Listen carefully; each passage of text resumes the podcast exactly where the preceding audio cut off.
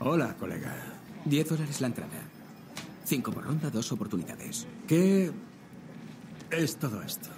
Un torneo de videojuegos. ¿Un torneo? Sí, de videojuegos competitivos. Sobre todo videojuegos retro de los 80 como Double Dragon, Altered Beast o Street Fighter. Somos puristas, hermano. Nos dedicamos a los videojuegos de la edad de oro, solo analógicos. Los de 8 bits son la leche. ¿Cuántos años tienes? 41 tacos. La edad no perdona. ¿41? Sí. ¿Está tu hijo por aquí? No tengo por elección propia. ¿Elección de quién? Aquí tienes.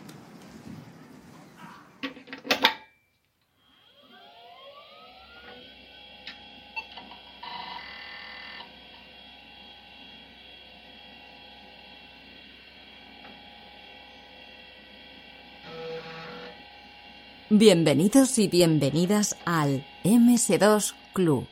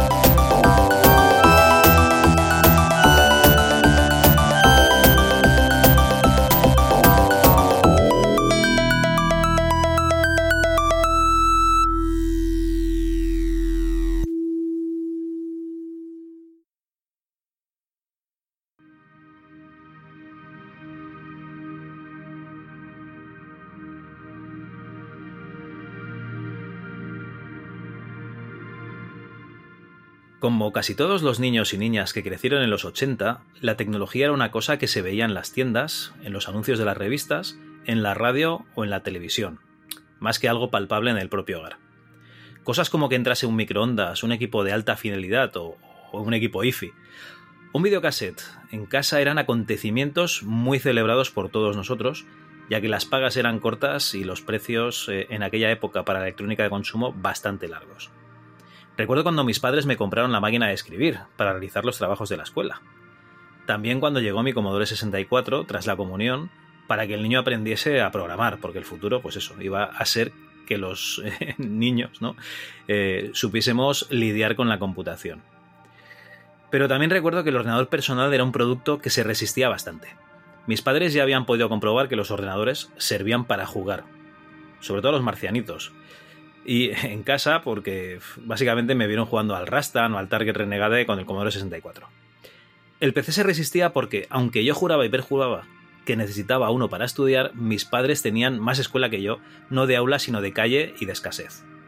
Pero de aquí que, en un septiembre de hace 30 años, acompañé a mis padres al ritual de recoger los libros de la escuela, previo desembolso de unos cuantos miles de pesetas y en uno de esos libros, no recuerdo si de sociales o de naturales, había un extraño objeto. Se trataba de un objeto cuadrado, de color negro. Iba protegido dentro de una funda. Al sacarlo de ella observé que tenía un agujero en el medio. ¿Qué demonios sería eso? se preguntaban mis padres. Como habréis podido adivinar, se trataba de un disquete flexible de 5 y cuarto. Y dentro del libro al que acompañaban aseguraba que ese disquete estaría, pues, eh, me prepararía, ¿no? Para las actividades que necesitaba un estudiante sobresaliente. mis padres se quedaron con la mosca detrás de la oreja porque ya no era el niño pidón, ¿no? El que estaba todo el día pidiendo el ordenador para estudiar, sino que el propio colegio y la editorial estaban diciendo que se necesitaba un IBM PC compatible para poder llegar a conocer realmente la materia a nivel de, no recuerdo, ¿eh? si séptimo u octavo de GB. Así que la culpa de que aquí un servidor empezase en esto de los ordenadores la tuvo un disquete, pero no un disquete cualquiera, sino un floppy que venía acompañando a un libro de texto de la escuela. Esta intro pues va dedicada a Borja Sandoval, que publica un podcast llamado Retromática y que he conocido porque se ha unido al grupo de Telegram de la Chus, el grupo de, donde discutimos o debatimos temas de toda índole y donde más podcasters por metro cuadrado hay. Eh, Borja, si escuchas esta intro, pues ya sabes por qué te la dedico. Yo soy Javier Sancho, pero no voy a pegaros la chapa yo solo, ya que tengo aquí a mi vera al podcaster sin pelo con más experiencia que conozco en esto de los videojuegos clásicos.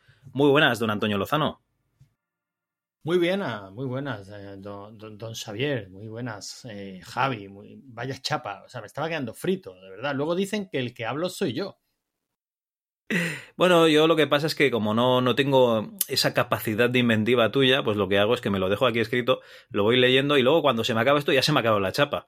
Lo tuyo es un fluir sin parar de, palabras, eh, pero vamos, que no tienen ningún tipo de, origen en la, en la, lectura. Es todo, todo viene fabricado en tu cerebro. No creas, no creas. Desde que el alemán este hijo por culo que me está escondiendo las cosas, ya la cosa va, a menos. Eh, de todas maneras, eh, tengo que decir que he dicho la chapa, pero me ha encantado, ¿no? Por supuesto, me he sentido tremendamente identificado en, la gran fiesta que le hacíamos a cualquier objeto tecnológico que entrara en casa, ¿no? Yo creo que me has escuchado alguna vez contar cuando llegó el vídeo, cuando llegó el Spectrum, cuando eso era un festival.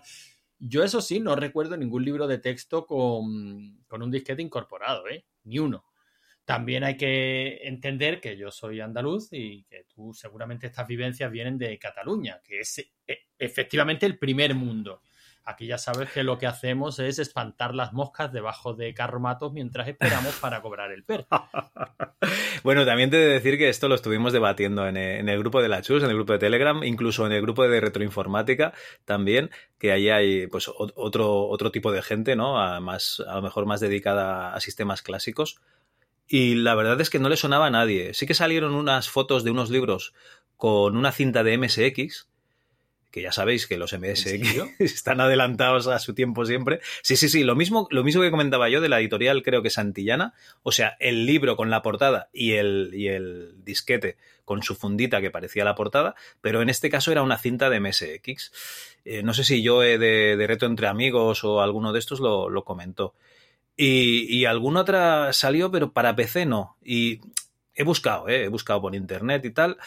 Y sí que he encontrado de, ciclos formativos o de formación más técnica, pero estos de GB con disquete, no. Eh, o sea, he encontrado los libros sin el disquete que en teoría eh, tenían un disquete en su época. Más no, no he podido encontrar. Pero bueno, si alguien está aquí oyendo esto y posee uno de esos libros con, disquete, libro de texto, recordemos, yo qué sé, sociales de octavo de GB, coño, eh, enviadnos una foto o nos lo comentáis. No, no, la verdad es que es un tema interesantísimo. Yo realmente tengo curiosidad porque es lo que tú comentas, ¿no? En ciclos más avanzados y tal, o incluso, bueno, no sé si recuerdas la, la colección de Anaya, Anaya Multimedia, eh, que eran sistemáticamente pues libros con pequeñas utilidades en disquete, ¿no? Yo creo que en algún capítulo pues comenté precisamente ese de Anaya Multimedia, esto Hollywood en su PC, con pequeñas utilidades de renderizado, animación 3D y tal. Pero en libros de texto me resulta raro porque aparte las editoriales me consta que tratan de mantenerse en una mm, peligrosa línea entre la que, vale, sí, le damos la mano a la tecnología eh, porque tenemos que abrazar los nuevos tiempos que corren, pero ojo, que el libro en papel sigue siendo imprescindible, porque es donde tenemos el... No, me inventaría las cifras, ¿no? Pero me imagino que un porcentaje brutal de sus ingresos vienen de la renovación anual de los libros de texto, ¿no? O sea que... No te creas. Este año pasado y, el curso actual estoy en un instituto y hay, hay clases de eso. Y lo que se vende bastante son las licencias digitales. O sea, tú tienes el libro, entonces, que tienes una licencia digital del libro, entonces puedes consultarlo y hacer las actividades online. Entonces, eh, muchas asignaturas, bueno, muchas, tampoco nos flipemos, ¿no? Pues son un par de asignaturas, a lo mejor tienen eh, al alumno y a la alumna, ¿no? Que les dicen, en lugar de comprar un libro físico, vais a comprar esta licencia digital, porque así haremos actividades en clase. La verdad está bien, ¿no? Porque al final eh, la labor de docente es no enseñar las cosas como antaño, o sea, no es, no, no penséis que esto es como antes, ¿no? Que te pones ahí delante, empiezas a, explicar, a dictar a, a los chavales y a las chavalas y al que no copie le pegas con un canutillo en los dedos, ¿no? No, eso ya no es así. Oh. Ahora lo que tienes que hacer es que se entretengan los niños, ¿no? Porque la, porque la, gamificación, ¿no? Correcto, porque tienen la mente muy dispersa últimamente, eh, por lo que sea, ¿eh? No sé si son las vacunas, son los, las erupciones de los volcanes, o que la Tierra es plana, no sé por qué es, pues pero los niños están muy dispersos. Por lo mismo que estamos dispersos nosotros, Javi porque es muy, muy difícil mantenerse concentrado ante la cantidad Con tanta información. de inputs que recibimos a diario. Pero bueno, en cualquier caso, esto no es divagar, porque el tema de este, de este mes es la vuelta al cole, ¿no?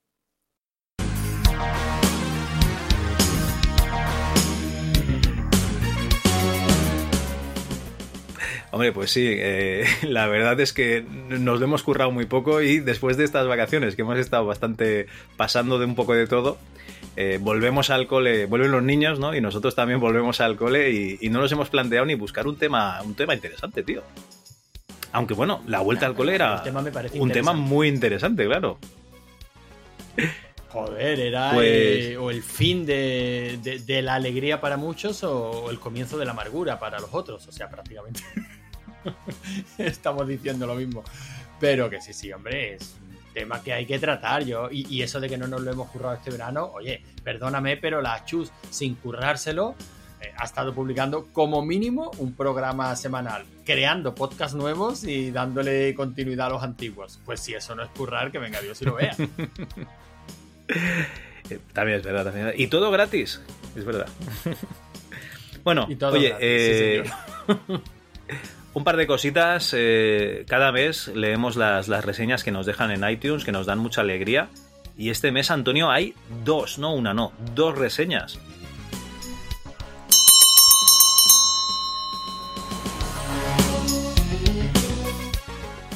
Esto, va para arriba. Además, me, gusta que hagas hincapié en eso. Nos, nos da mucha alegría las reseñas en iTunes. Las de iVoox nos las sudan un poco, las leemos igual, pero nos las sudan un poco. Pero las de iTunes demuestra que tenemos oyentes con pasta y eso nos mola. Eh, eso y que además que cada vez pasamos más de iVoox, ¿no? Porque yo recuerdo que empezamos a leer todos los comentarios de iVoox, luego empezaste a resumirlos y ahora empiezas a seleccionar y si eso ya leerás alguno. No, no, no, no, no, eso no es así. No, yo no selecciono, simplemente digo que leo los comentarios de los programas que se han publicado desde el anterior a este. Más que nada porque cada día más gente nos va descubriendo, muchos de ellos hacen el ejercicio, es lo bueno que tiene un programa como el MS2 Club, ¿no? Que el contenido que aquí se habla no caduca, no, no es precisamente de actualidad. Entonces el que nos descubre, pues empieza a leer desde el número uno y empieza a comentar desde el número uno, cosa que le agradecemos un montón, pero eso haría que la sección de comentarios fuera interminable. Entonces contestamos por la web y solo leemos los de los dos últimos programas. No, pasamos tanto de iVoox. De hecho, cuando lleguemos a la sección de comentarios, voy a darle. Mm, voy a hablar bien de iVoox. Muy poquito, muy poquito, pero voy a hablar bien de iVoox. Muy bien, muy bien. Bueno, pues las reseñas eh, son dos, como hemos dicho. La primera es de Ixuaku, que nos deja sus cinco estrellas y nos dice espectacular. Madre mía, qué recuerdos, chavales. Os he conocido hace una semana y no he parado de escuchar los episodios. Cantidad de recuerdos de mis, comienzos en la informática con mi primer PC, un IBM PS2 80021, que me ha llevado a poder ganarme las habichuelas hoy en día. Un podcast genial y ameno donde recordar grandes tiempos para los veteranos como yo o empezar a conocerlos para los jovenzuelos de hoy. Y fíjate que no es la primera vez que, nos encontramos con esto, ¿no? De mm, chavales, chavalas que empezaron con un ordenador y a día de hoy pues, pues son informáticos, pues a lo mejor como yo, que no sabían qué estudiar, o a lo mejor es que ellos realmente sí que querían estudiar informática. Bueno, está claro que la informática en aquellos años pues abrió, abrió el camino o enseñó el camino a mucha gente, ¿no? No hay más que moverse por este mundillo en retro nuestro o clásico nuestro, los grupos de Telegram, y oye, hay muchísimo informático ahí. Ya te digo. Y el segundo comentario es de Dieselo, que también nos deja sus cinco estrellas. Y este diéselo, diéselo si, si estás escuchando esto, dinos si eres ese mismo diéselo que vino a cenar eh, a la cena de Madrid de hace. ¿Cuántos años? Hace cuatro o cinco años con los componentes de pantalla extra y luego nos fuimos a buscar una discoteca que luego no encontramos. ¿Vale? Nos lo, nos lo dejas en los comentarios o nos lo haces llegar, por favor. Que vamos, que estuviste con Antonio y, conmigo. Pues diéselo. Puede ser, ¿eh? O sea, no es un nick demasiado común. No, no, la verdad es que no. Bueno, díselo, nos lo comentas, ¿no? Y nos dice, gran podcast sobre la informática en los 80-90. Este podcast ha sido un gran descubrimiento para aquellos que empezamos con un 286 CGA y pantalla monocromática verde. Jo, pobre diésel. Ah, y sin olvidar la gran sonoridad del PC Speaker. Un saludo y muchas gracias por el trabajo que hacéis. Eh, claro que nos has descubierto porque no te iban a hacer publicidad en el podcast donde estábamos antes, como para que nos encontrases. Muchas gracias, Dieselo, por el comentario, de verdad.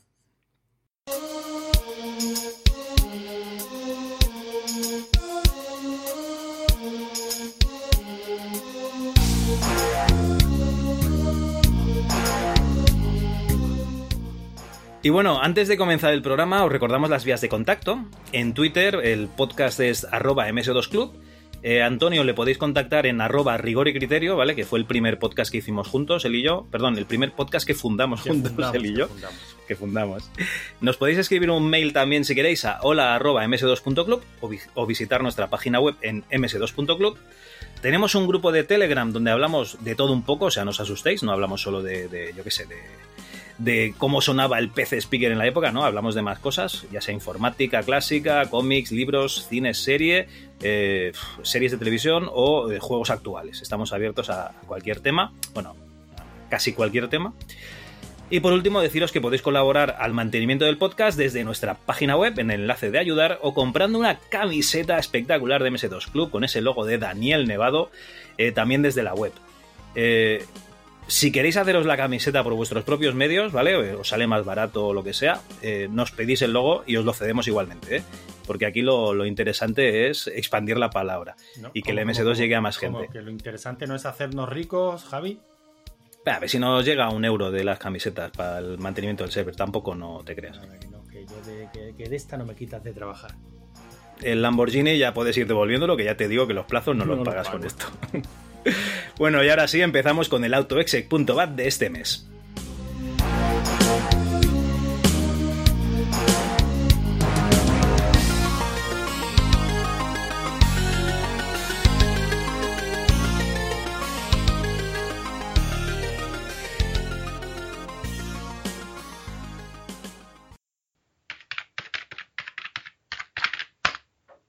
autoexec.bat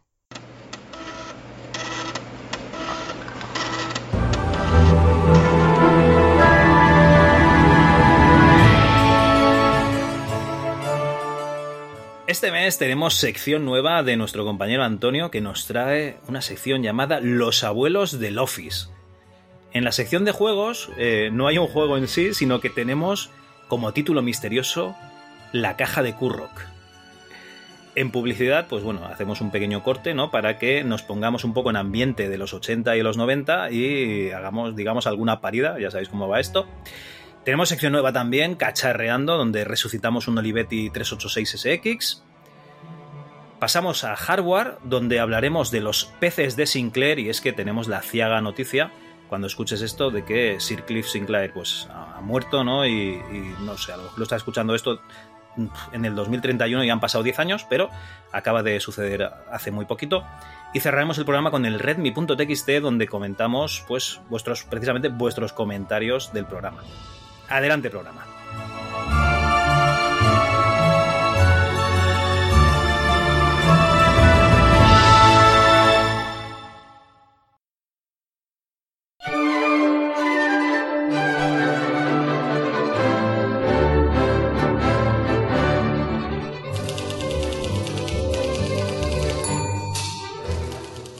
Bueno, Antonio, los abuelos de, del Office, ya sé que somos viejos, ¿no? Y, tal, pero que ¿esto qué es? ¿Señores mayores en la oficina o cómo va esto?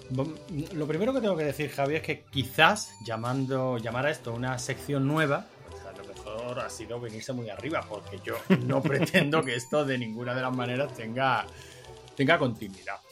Pero cuando hablamos de que este programa, este mes, iba, iba a ser la vuelta al cole, pues mm, me pareció curioso investigar un poquito sobre precisamente eso, los antecesores de los programas que a fecha de hoy usamos continuamente. No, no voy a mencionar el PowerPoint, aunque yo creo que a nivel empresarial es el programa que más se sigue, que más se sigue usando, manda cojones.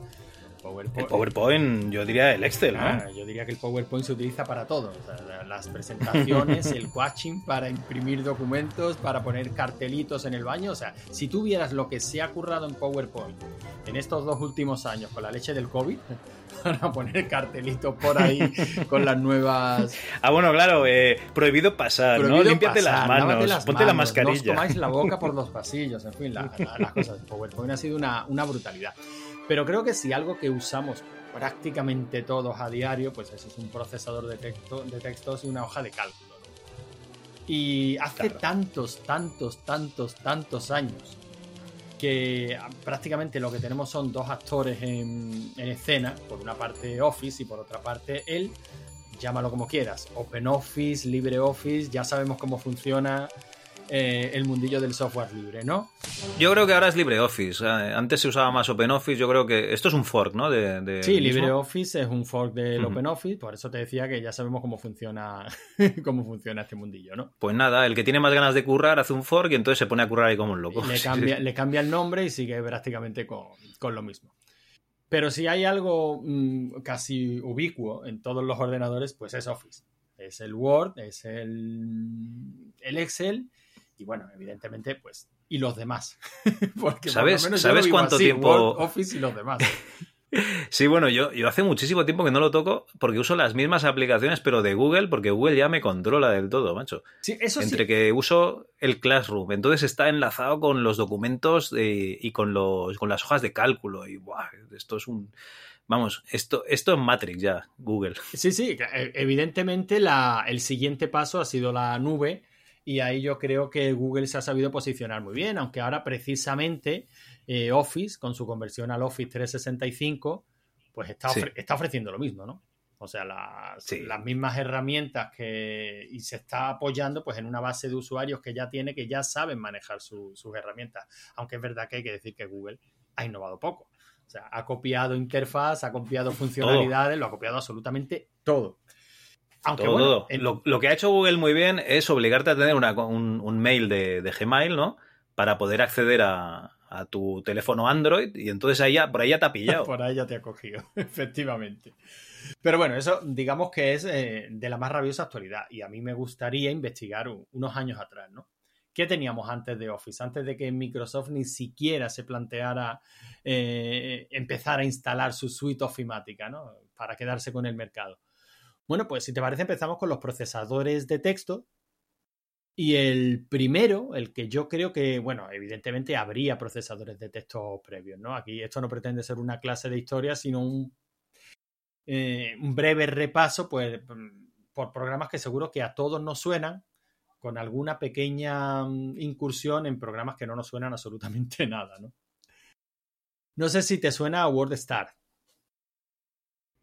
WordStar, hombre, claro, es el de George R. R. Martin y además lo he utilizado yo. Eh, pues ese programa que nació precisamente en CPM en 1978 y que no saltó a nuestro sistema, no saltó a MS2 hasta 1982, ¿no? En la versión 3. Pues fue casi, digamos, el primer superventas en el mundo de los procesadores de texto, ¿no? O sea, cuando digo superventa, eh, estamos hablando de que la empresa Micropro llegó a tener un 72 millones de dólares de ingresos que no está nada mal vendiendo un procesador de, vendiendo un procesador de texto, ¿no? Eh, el éxito brutal le llegó precisamente pues, a raíz de su de su versión 2, ¿no? Digamos a partir de la a partir de la versión 3. Porque lo cierto es que pocos equipos personales habías con CPM, ¿no? Tú estás más puesto en la historia de, de MS2 y de la informática clásica, Javi, pero yo diría que pocos conocimos un PC con un CPM instalado, ¿no? Bueno, aquí te van a venir los usuarios de Amstrad y te dirán que ellos tenían el, CPM en sus 6128. A ver, el CPM es un sistema operativo, de hecho es el primer sistema operativo comercial, porque ya había sistemas operativos, por ejemplo, de IBM para sus mainframes y mini ordenadores, pero este es el primer comercial que te podías comprar tú, instalártelo en tu ordenador personal de 8 bits. Entonces CPM realmente eh, sí que se usaba, lo que pasa es que, claro, después de la implantación de, Apple por un lado, ¿no? Y de, bueno, de, del Apple II, perdón, y, de, y del IBM PCO compatible, pues el CPM se fue un poco, un poco la mierda, ¿no? Pero realmente sí que la primera gente que tuvo un ordenador y que lo quería utilizar usaba este CPM por dos razones. La primera es este, este, este WordStar o otros procesadores de texto y la segunda, lo que sí que vendió eh, CPMs o vendió ordenadores a punta pala es VisiCalc, que no sé si lo vas a hablar. Hombre, por supuesto. Ah, vale, vale. por supuesto, cuando lleguemos a la hoja de cálculo. De hecho, lo que me ha hecho meterme en esta pequeña investigación es precisamente ese puñetero VisiCalc.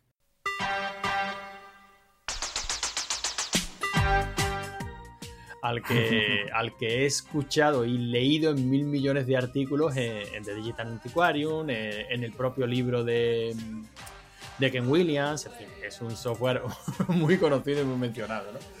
Pero bueno, Bueno, y aquí en este, en este programa tuvimos una cápsula con, con Raúl, con Raúl Sí, Pacman, que nos hablaba de, de Efe- ofimática. Sí, sí. efectivamente. Bueno, que realmente, si la gente quiere hacerse una idea eh, bien estructurada de lo que es la informática para nuestro querido MS2, yo directamente le diría, pues cortad aquí e iros a por esa cápsula, ¿no? que Raúl se explica bastante mejor que yo. En cualquier caso, ya digo, este WordStar fue el primero que ofrecía eh, esta interfaz impronunciable, esto de WYS y WYG. ¿Te acuerdas? What you see is what you Is get. what you get, exactamente. Que, pero yo la primera, las primeras veces que leía esto escrito en las revistas, yo trataba de pronunciarlo. Decía, ¿qué cojones era una interfaz WYSIWYG?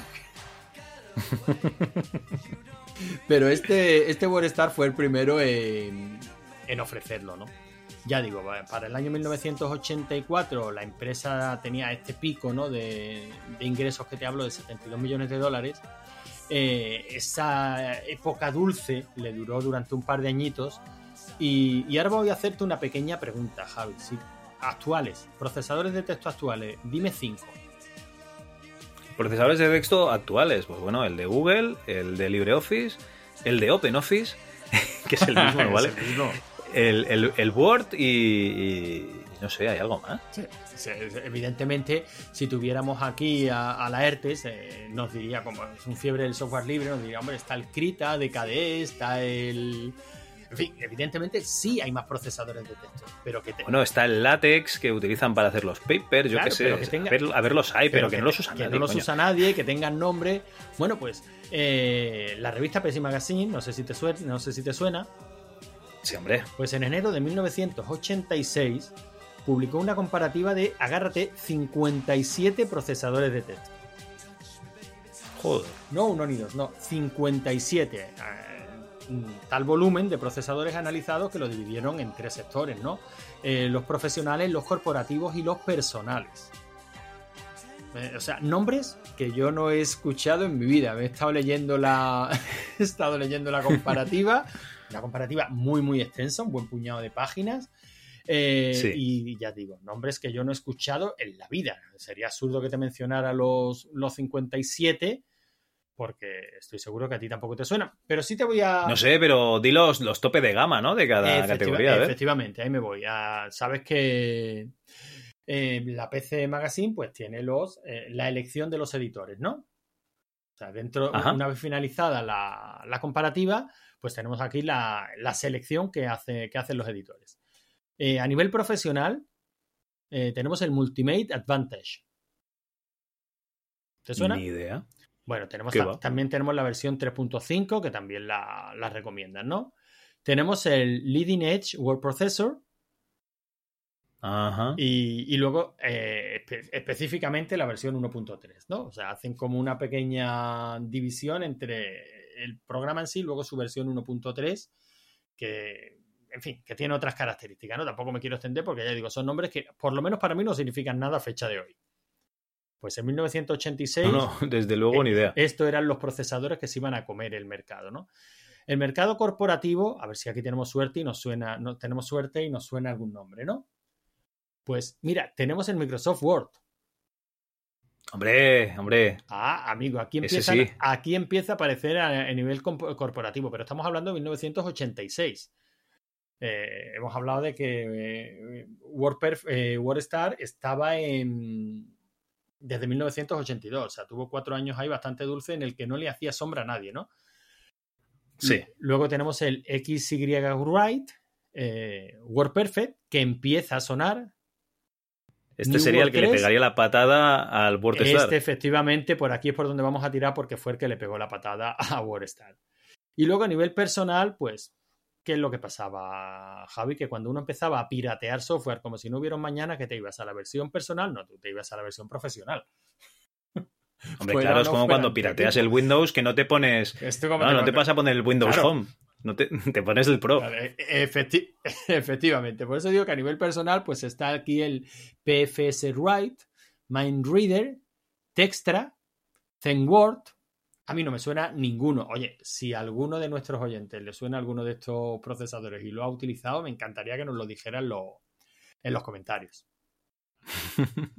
Pero vamos, que, Yo que no de tengo los ni idea. 57 que de los 57 procesadores de texto, la cosa ha reducido bastante hasta la actualidad. Efectivamente, como tú decías, WordPerfect le tomó el relevo a, a WordStar. Y fue así, y no hay más.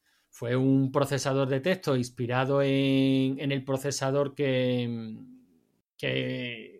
las máquinas Xerox Park eh, tenían, creo que se llamaba Gypsy, y ese procesador, que era para las máquinas Xerox Star, digamos que fue la base sobre la que luego empezó a desarrollarse WordPerfect, WordPerfect ¿no?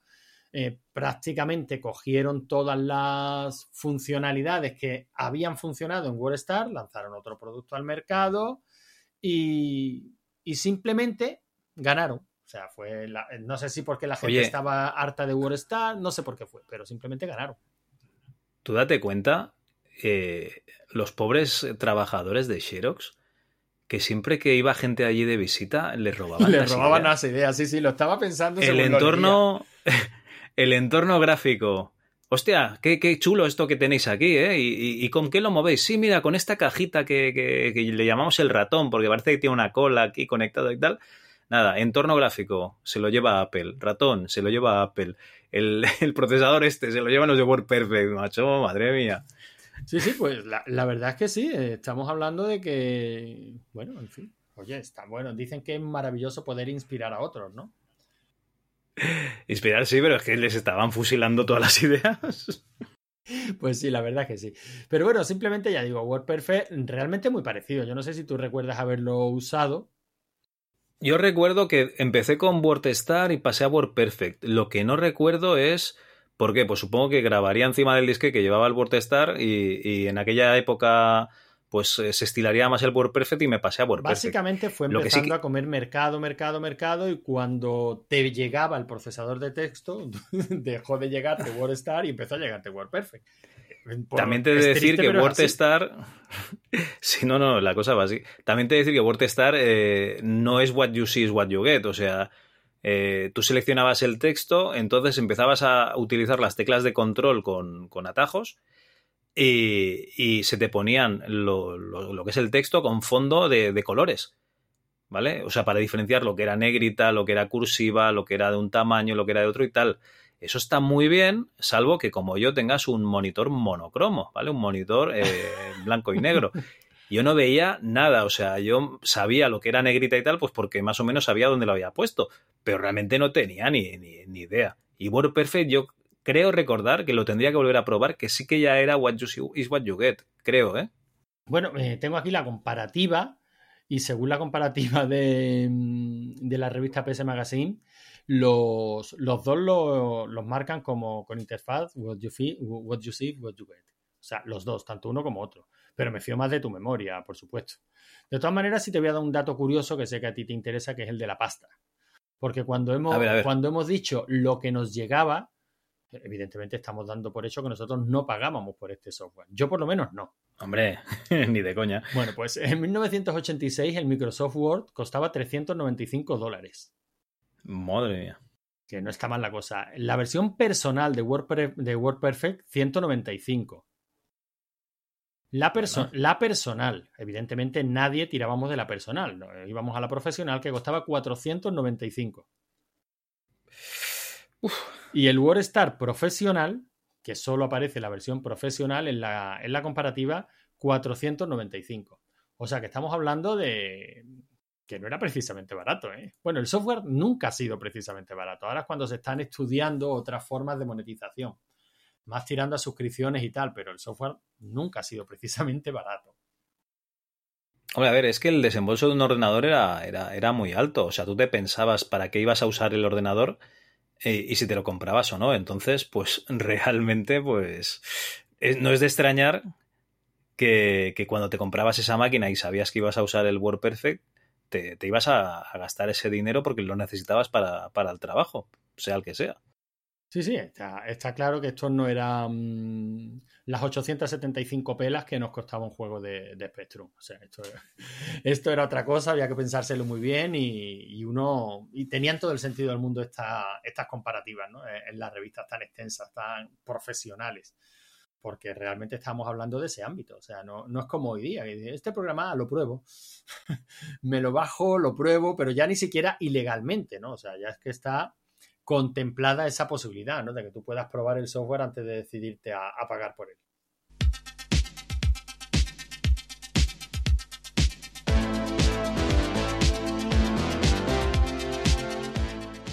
Bueno, y si te parece, Javi, pasamos a las hojas de cálculo.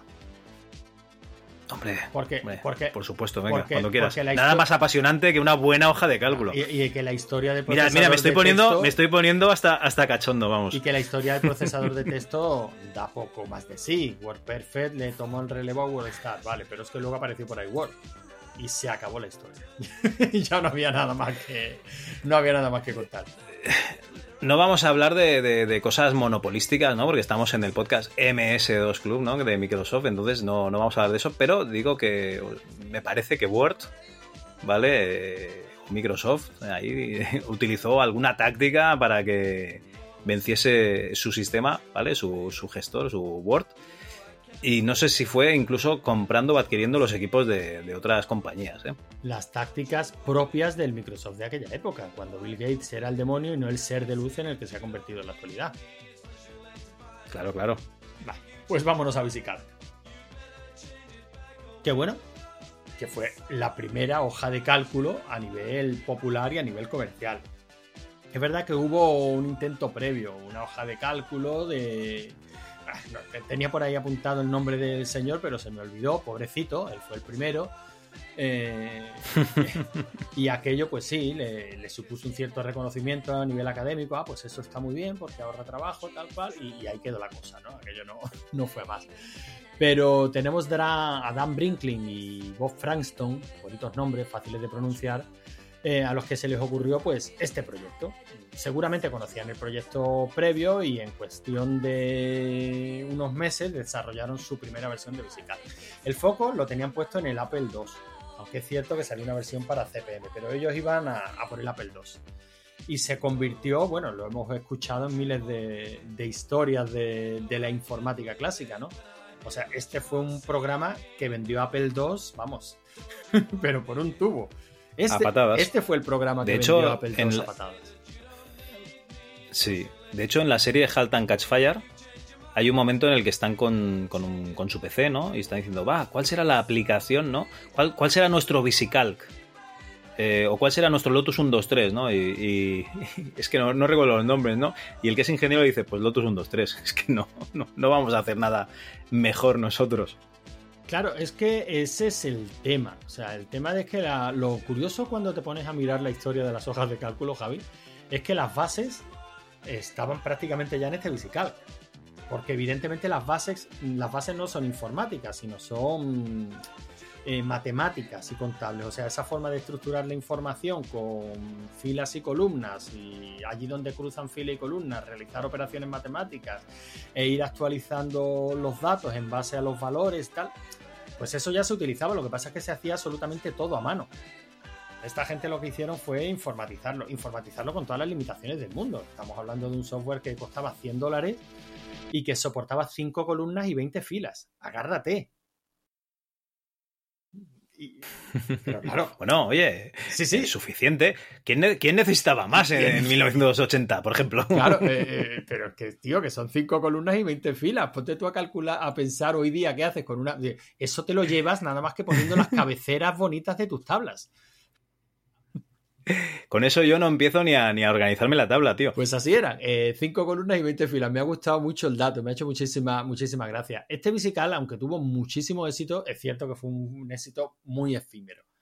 No, bueno, unos años, ¿no? Que en informática ya, ya es mucho, ¿no? Pero no llegó al IBM PC, no llegó al MS2 y hasta donde yo sé, salvo que luego se haya hecho algún proyecto posterior de portarlo por la curiosidad más que otra cosa, no hay versión de este Visical para MS2. Pues la verdad es que yo diría que sí que hubo versión de Visical para MS2, lo que no recuerdo es el año en el que salió. ¿eh? Pues yo ya te digo, la, he estado buscando y no la, no la he encontrado. Seguramente me equivoque, ya digo que tampoco pretendo, creo que aquí no lo pretendemos nunca, que esto sea una clase sesuda de historia de la informática, sino simplemente las curiosidades que vamos descubriendo. Yo no he encontrado esa versión y me gustaría echarle un vistazo. ¿eh? Le he echado un vistazo a la versión de Apple II, emulado por supuesto, y me parece curiosísimo, ¿no? Cómo se podía manejar con esa Mira, aquí la tienes. VisiCalc, VisiCalc del 82. Hay uno que es una versión que es Advanced IBM, que entiendo que será para, para IBM. ¿Vale? Entonces, eh, luego te paso el link. Venga, pues luego le echamos, le echamos un vistazo. Después del VisiCalc, el nombre mola, vino SuperCalc Hombre, claro, a tope.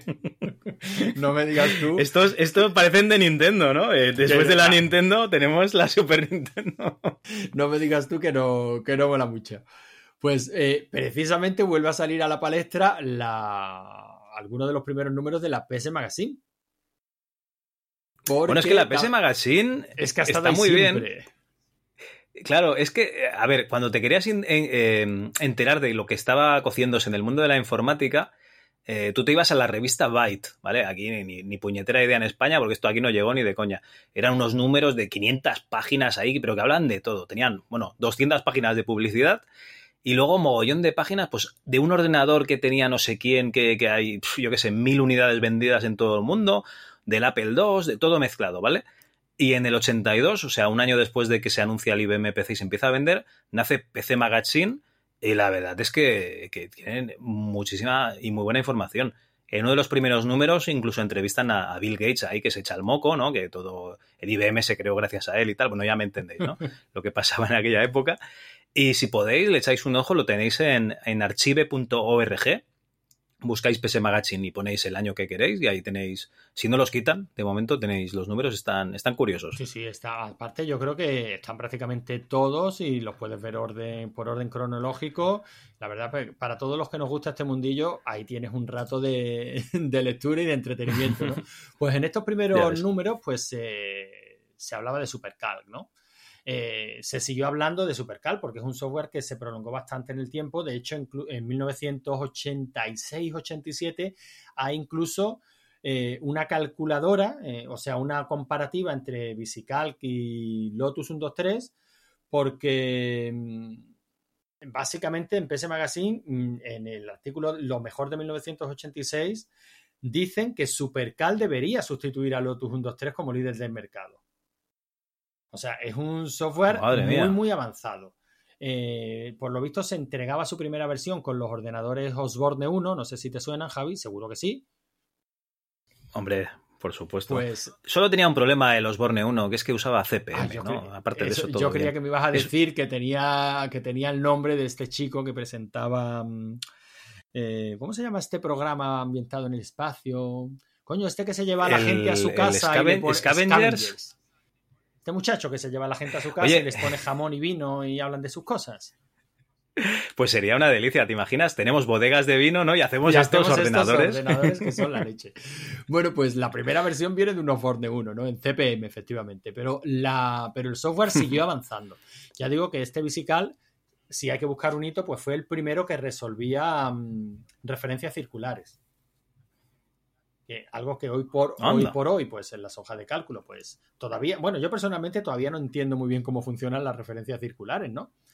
Pero sí suelen ser un A quebra. ver, es cuando una, una celda depende del valor de otra celda que, que depende del valor de la celda anterior. Entonces, claro, ahí hay un problema. Sí, sí. Pues este Visical ya la, ya la resolvía. Y aunque dicen que antes de que eso se, incrementa, se implementara en Microsoft Excel, Lotus 123 también podía hacer este tipo, podía resolver este tipo de referencias circulares, pero eso sí, programándolos manualmente, ¿no? Tenías que programar una cierta lógica iterativa, en fin, que todos tenían su manera de, realizarlo, ¿no? Pero este Supercal me ha llamado la atención porque era muy avanzado para, lo- para los años de los que estamos hablando, ¿no? De hecho, ya digo, eh, PS Magazine decía que este debería de ser, este Supercal debería ser el, el que dominara el mercado en 1986 y no el Lotus 123, que es del que... Pues tampoco pasa, tampoco pasa nada, porque ni está Supercal ni está Lutus 1, 2, 3, o sea que... Bueno, pero, por- pero, Tam- pero, pero bueno. Lotus 123 apareció y ese fue el que,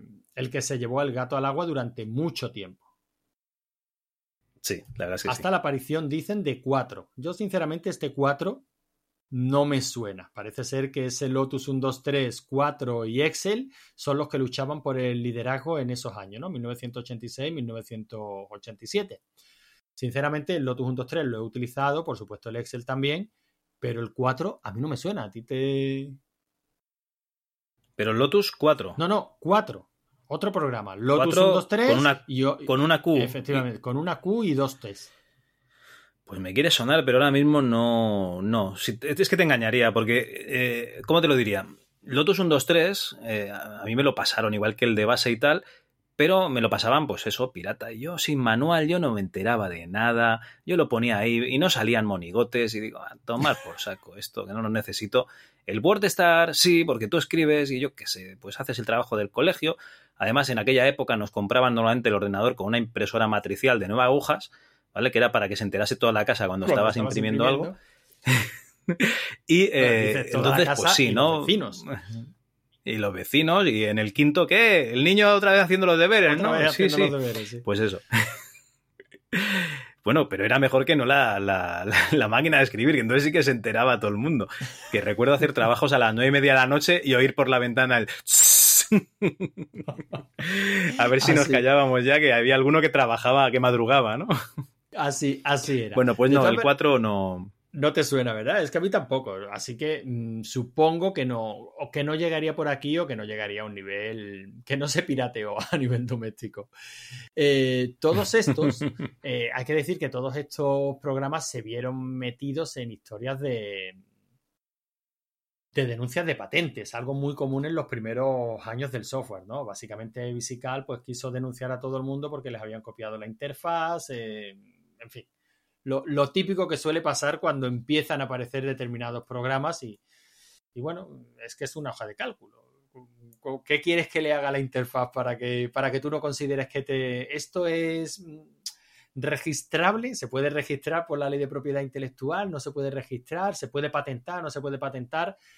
Ese tema de patente, Javi, nos daría para un buen para un buen programa. Uy, y, a- y aquí encima entrarían pues las primeras videoconsolas eh, domésticas americanas que ahí patentaban lo, lo impatentable, ¿no? De- de- de- es Yo aquí la historia de le doy a un botón y se mueve.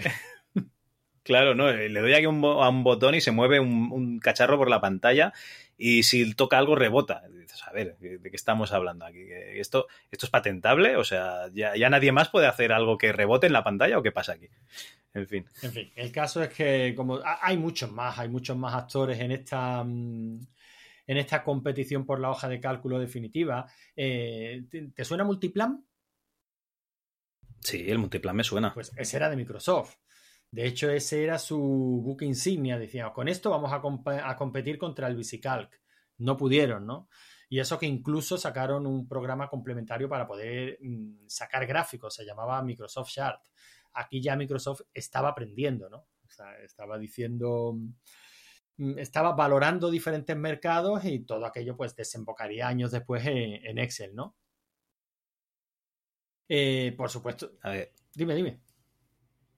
No, no, aquí lo que pasa es que yo creo que Microsoft básicamente se dedicaba a que cuando veía algo interesante lo intentaba eh, eh, captar primero para MS2, ¿no? Y luego ya lo, metía todo en su plataforma Windows, que básicamente era, oye, estos de Apple, qué bonito tienen la interfaz gráfica, vamos a hacer algo igual.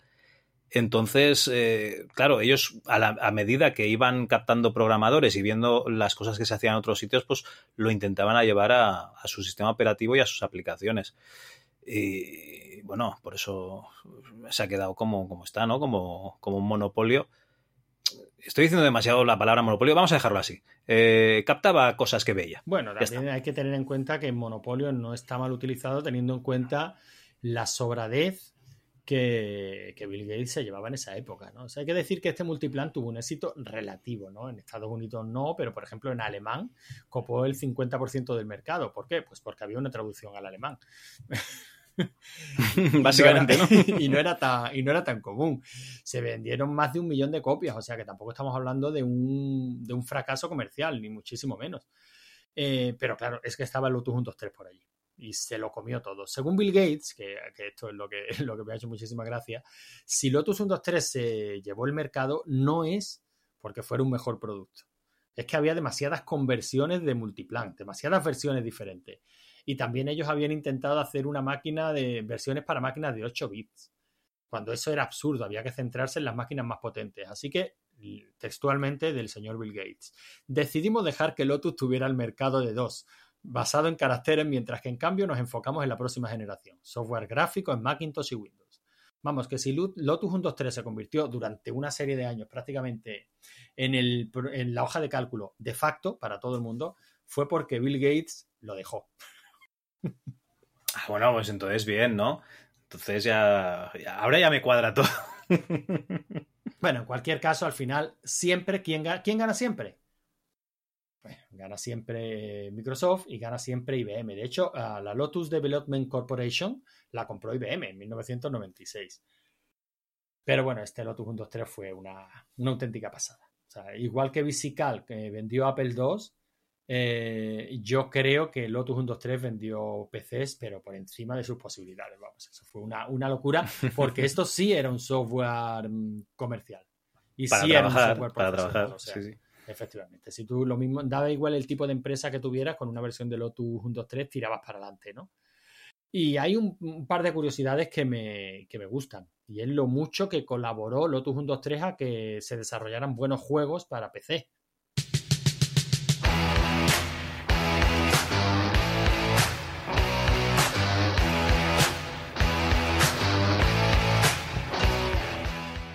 Pero vamos, yo no estaba pensando en programar juegos, yo estaba pensando en que Lotus fue una de las, o sea, el Lotus 1.2.3 se convirtió en una de las primeras aplicaciones que requería más RAM y además quería que se utilizara la memoria por encima de los 640K. Ah, vale, o sea, ahí vendiendo hardware a punta pala, ¿no? Eh, no solo vendiendo hardware, sino haciendo que se aprovechara al máximo el que hubiera, ¿no? Esa famosa pues memoria extendida o memoria expandida. De hecho, esas primeras, yo eso no lo sabía, no sé si a ti te suena, Javi, que las primeras especificaciones de memoria expandida o extendida se, les, se las llamaba LIM, L-I-M, que eran las iniciales de Lotus, Intel y Microsoft. Bueno, a ver, mm, básicamente Microsoft no quería tocar nada pero le tocó, le, tocó modificar el MS2 dos veces. Ahora no recuerdo si la primera fue la, extendida o la expandida, porque me pillas ahora a, contrapierna, ¿vale?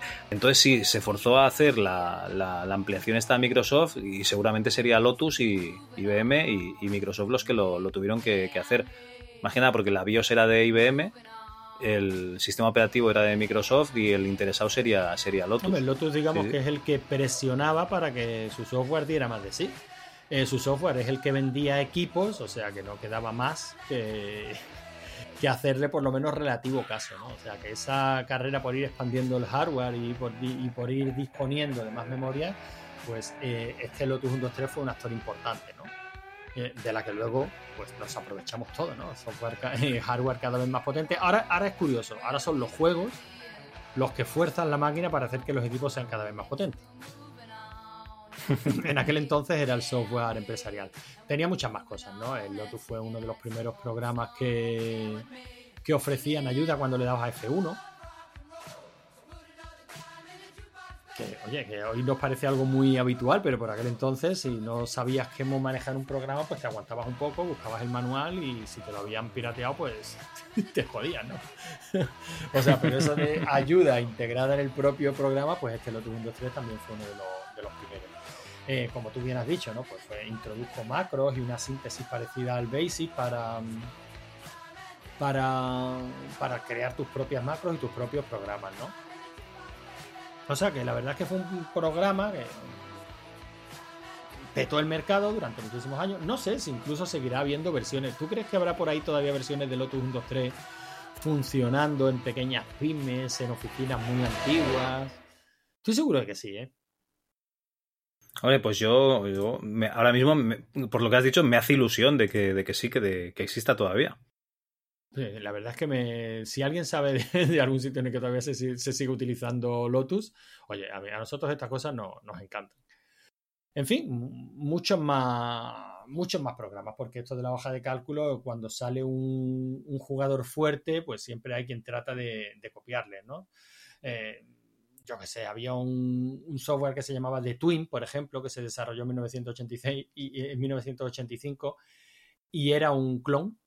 O sea, directamente era un clon de Lotus 3 que desarrolló, creo que se llamaba Mosaic Software, eh, otro que era VP Planner, que también intentó echarle la pata por encima a Lotus Windows 3, ninguno lo consiguieron. Se puede decir que este fue el rey del mercado, pues hasta que Microsoft, con su Excel, se lo acabó comiendo todo. Y poco más, Javi, tengo aquí especificaciones y características pues de todos estos programas, ¿no? Este que te he dicho de Twin, el VP Planner, el 4 Pro, eh, pero bueno, sería repetir datos y datos y datos y datos. Al fin y al cabo yo creo que hemos tocado los, los principales, ¿no? Los que a todos nos suenan y los que y los que todos en mayor o menor medida hemos utilizado. Había mucho más software, ¿eh? mucho más software que nos que nos ayudaba en esta vuelta al cole, pero creo que mm, tú querías comentarnos algo, ¿no? Por ejemplo, de New Print Shop, ¿te suena, no?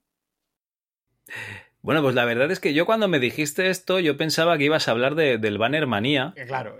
¿Vale? Que, que, yo pensaba que era un programa que, que, utilizaba cuando, cuando era crío, pues para hacer esas portadas del colegio. Pero no, no, no, no era el Banner Manía, eh, ni mucho menos.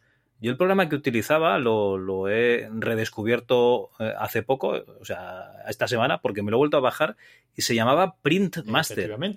¿Vale? No era el Bannermania. Entonces, eh, ha sido instalar el Print Master, básicamente descomprimir la carpeta y abrir el del DOSBox o pasármelo al, otro ordenador, al, al K62, y ver esta, esta pantalla de inicio, que hay un menú principal donde puedes hacer una tarjeta de felicitación, un cartel, un, no sé esto que es un cabecero, lo llaman stationery, ¿vale? De una cabecera de una página, un calendario, un banner, ¿vale? Una, como el Bannermania, ¿no?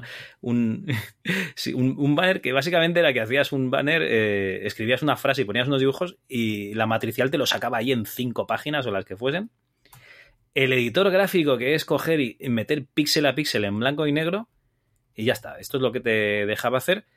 Y ha sido meterme, yo qué sé, en, la tarjeta de felicitación, diseñar el tuyo y ver que se podía escoger el fondo y recordar los fondos, tío. O sea, tienes la, línea gruesa, la línea delgada, el marco de madera, que hasta aquí, bueno, eh, papel, que parece que imita un papel, Nouveau, que es como Art Nouveau, ¿vale? Una especie de, de arte así en los lados, el Cars, que es un, el fondo, o sea, un borde con una carretera y un, camioncito. Los pies, que son, mm, pues eso, huellas, ¿no? De, de pie.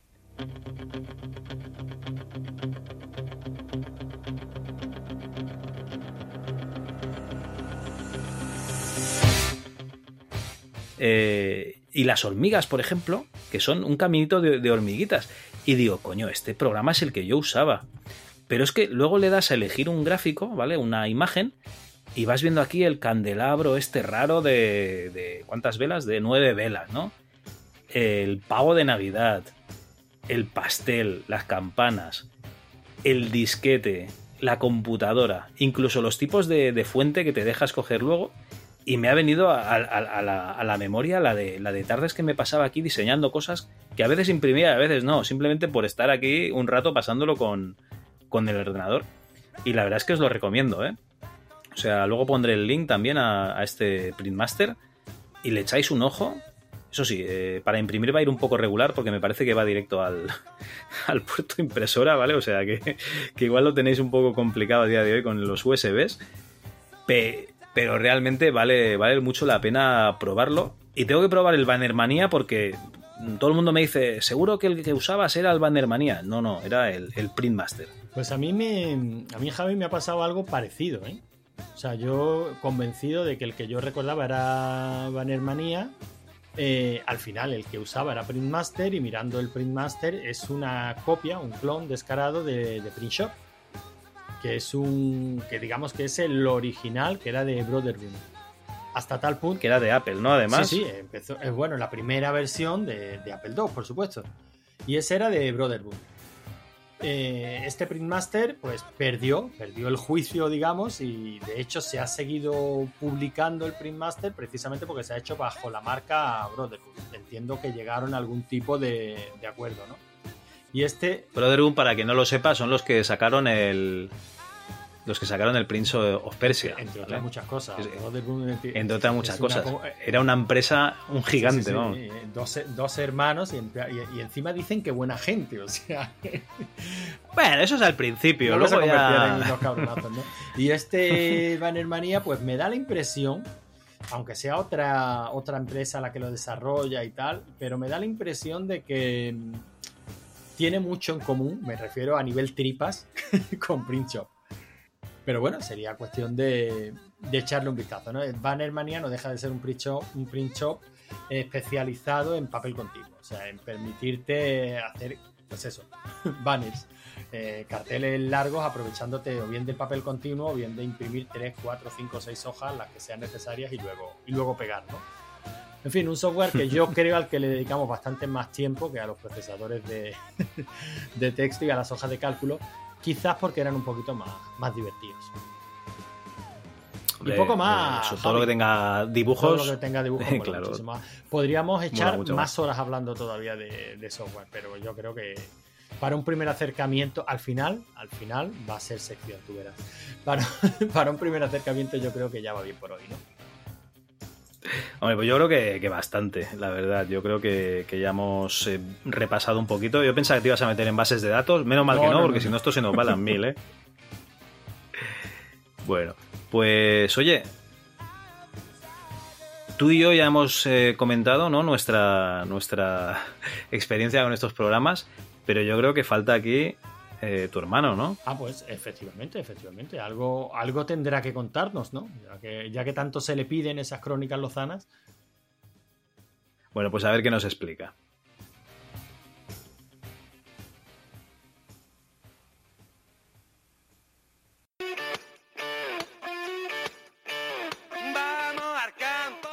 Como Cal es un tío de fuertes convicciones y valor moral, ha decidido que me estoy apalancando cosa mala y cada mes me proponen nuevos apasionantes retos. Y es que, entendedme, mis recuerdos son limitados, debido entre otras cosas a una ingente cantidad de alcohol en mi adolescencia y juventud. A eso hay que sumarle el número finito de vivencias que cada persona tiene y, por supuesto, combinarlo todo con el entorno MS2. Así, cuando me dijo, oye, que el siguiente Crónicas Lozanas va sobre la vuelta al cole, pues me tiré días cavilando hasta que por fin se me encendió la bombilla. Yo no quiero mentir, Cuento estas historias siempre basándome en hechos reales, y la inmensa mayoría de todo lo que digo es cierto. Sí, incluyendo pajas y formateos de discos duros. Al final, estas crónicas se están convirtiendo en una catarsis personal, y acabo admitiendo mis ridículos más sonados. Allá vamos. Corría aproximadamente el año 96. Ya hablamos de un maese tribut con espinillas, versado en el arte del onanismo y pos-estirón pero pues estirón a lo loco, del palo que me acosté un día con fiebre de 42 grados, midiendo un metro y medio y pesando 70 kilos de pura grasa, y a los tres días salí de la cama con mis 180 centímetros actuales y el mismo peso. Tengo recuerdos borrosos de esos días, pero en mi familia siempre se cuenta la anécdota de mi hermana mayor cogiéndome en brazos para meterme en la bañera con hielo porque tenían que bajarme la fiebre de un modo urgente, y gritándole a mi madre llorosa Mamá, mi hermano tiene pelo en los huevos. La cosa es que aquello sucedió en verano, y volví el siguiente curso escolar orgulloso de mi nuevo aspecto físico. Era de los más altos de la clase y había pasado de gordo atroz a escuchimizado repugnante, todo un logro. No noté cambio alguno en mis compañeros respecto a mí. Seguía siendo el friki rarito que jugaba maquinitas en el recreo y que llevaba manuales de Super Nintendo en la mochila para leer entre clases. Pero oye, yo me sentía seguro de mí mismo y entonces la vi.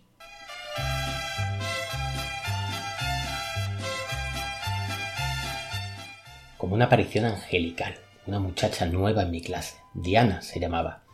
Y viendo fotos ahora en perspectiva era fea como el pie de otro. Tenía una cara pubescente de estas que se asemejan a un cuadro cubista, las que van creciendo por partes. Un ojo más grande que el otro, la nariz de adulta pero la boca de niña, en fin, un cromo, pero ojo, tenía tetas. Ergo, mi amor por ella se hizo fuerte.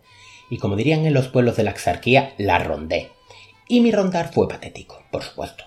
Le escribía notitas que le dejaban de pupitre, la miraba estilo acero azul desde lejos, mordiéndome los carrillos a lo Bumburi. Vaya, una cosa lamentable. Hasta que un día me armé de valor y le dije a una de sus amigas que me gustaba. Porque sí, chavales, así se hacían las cosas antes del Tinder y la respuesta de la amiga me persiguió durante años. Pero tú a quién le vas a gustar, un gordo. Efectivamente, yo estaba canijo a dolor y era alto, pero fui el gordo de la clase unos años y nunca iba a cambiar, siempre sería el gordo. Joder, maese, vaya historia de mierda. Diréis algunos. Vaya bajona, y ni siquiera tiene que ver con MS2. Esperad, hombre, esperad. Volví a casa triste de cojones. Y mi hermano, que a pesar de que me meto mucho con él, siempre ha sido muy empático, y lo digo sin atisbo de ironía, me vio. Me sentó delante del PC y arrancó un juego nuevo, Discworld. Me estuve descojonando un par de horas y nació mi amor por Terry Pratchett. Porque amigos, esto es algo que jamás entenderán las personas que no han sentido la necesidad de evadirse de todo por un instante. En los libros, en el cine, en los videojuegos, Existen cientos de mundos donde nunca nos rechazarán cuando volvamos al colegio. Al contrario, nos recibirán con los brazos abiertos.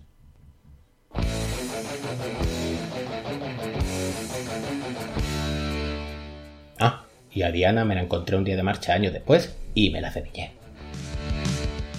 Eso es mentira. Agua fiestas.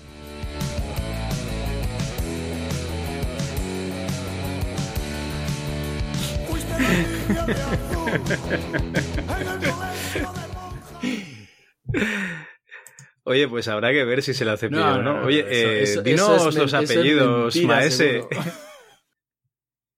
dinos los apellidos, que seguramente pues es una chica mayor provecta, ¿no? Tendrá Facebook y pues vamos a, a un poco. Eso dice, y era fea como el pie de otro.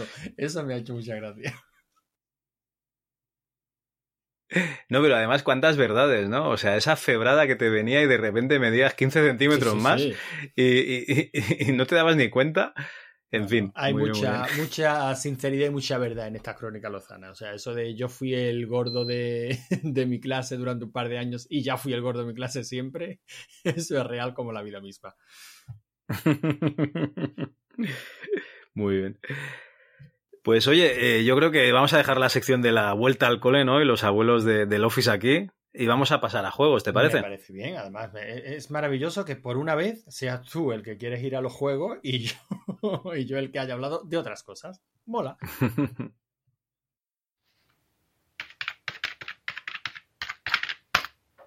Juegos.